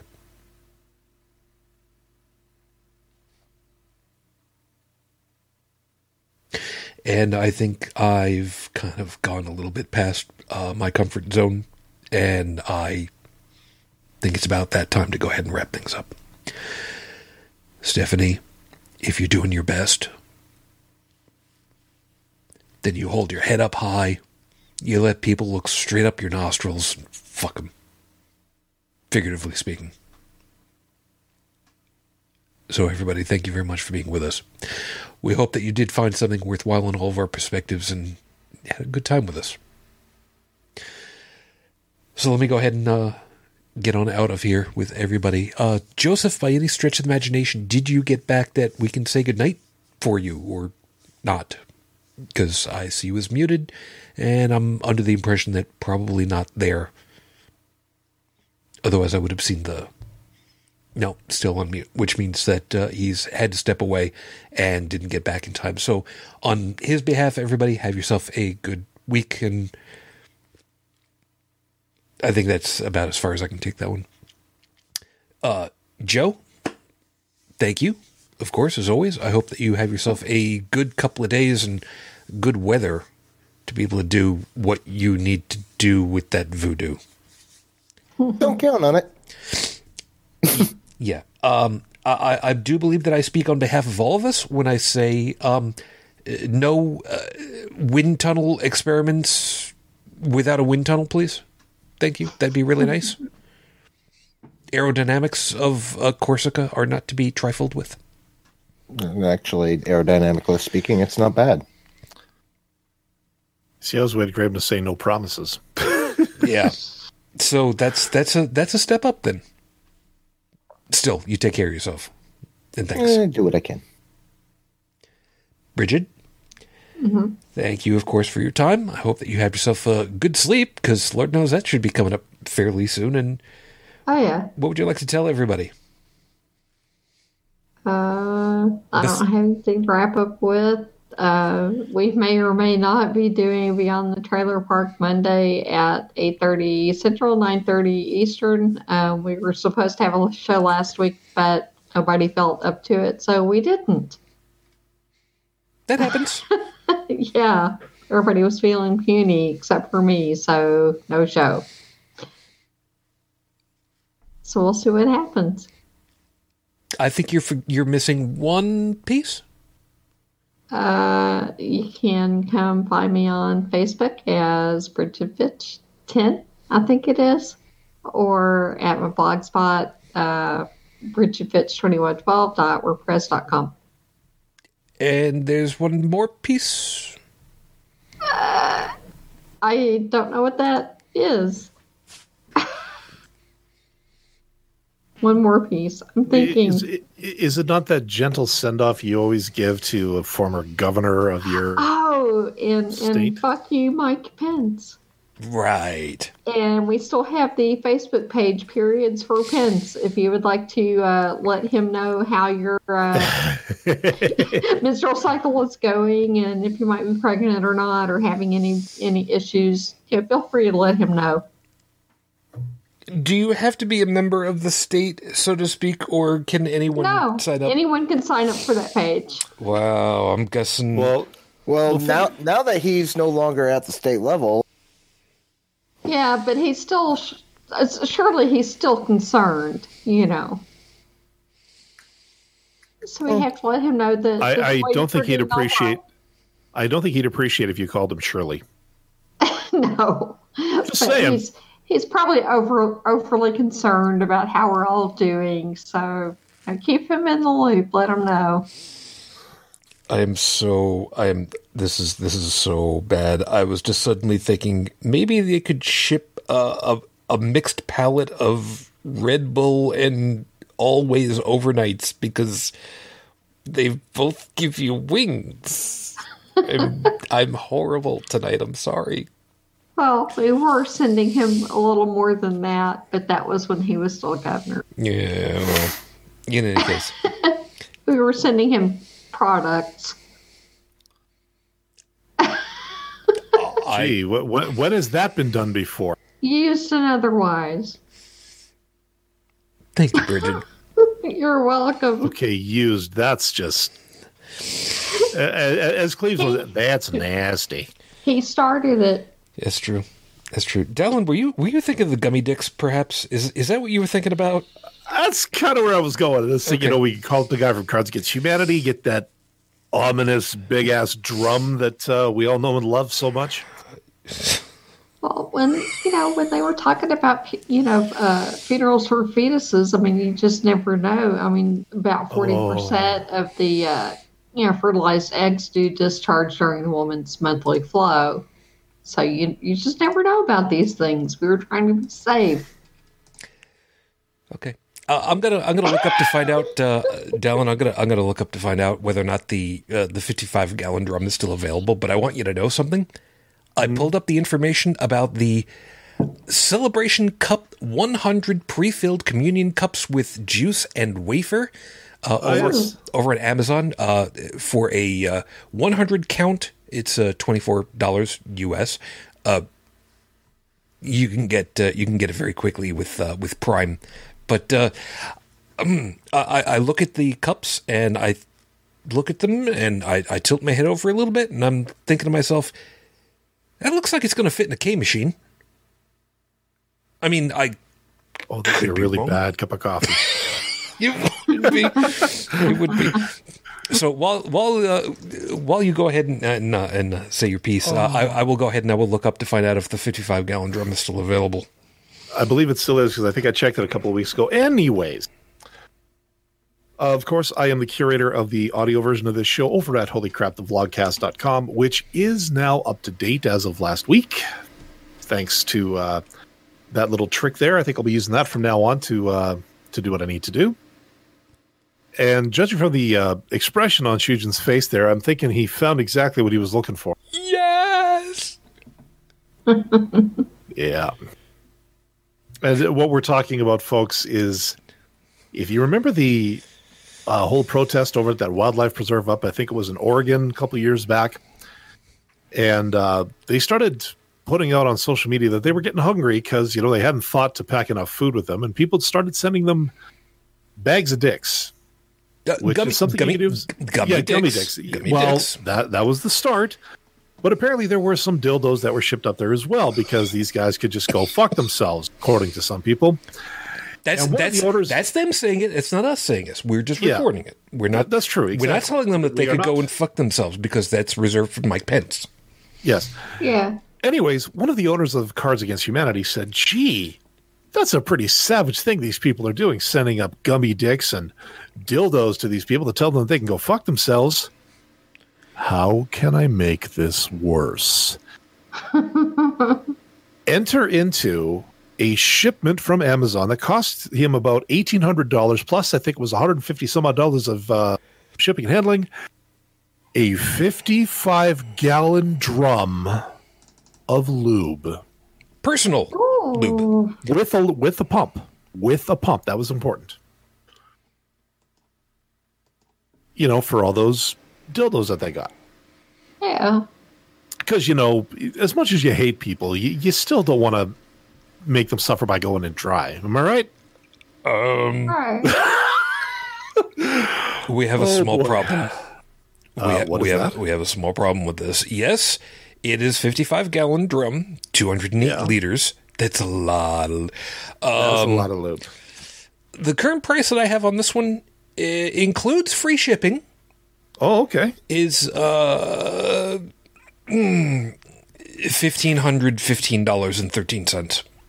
it's gone down in price a little bit We might have, but there's there's there's a there's a catch. There's a caveat. what's the caveat Note: signature required upon delivery due to high value of this item.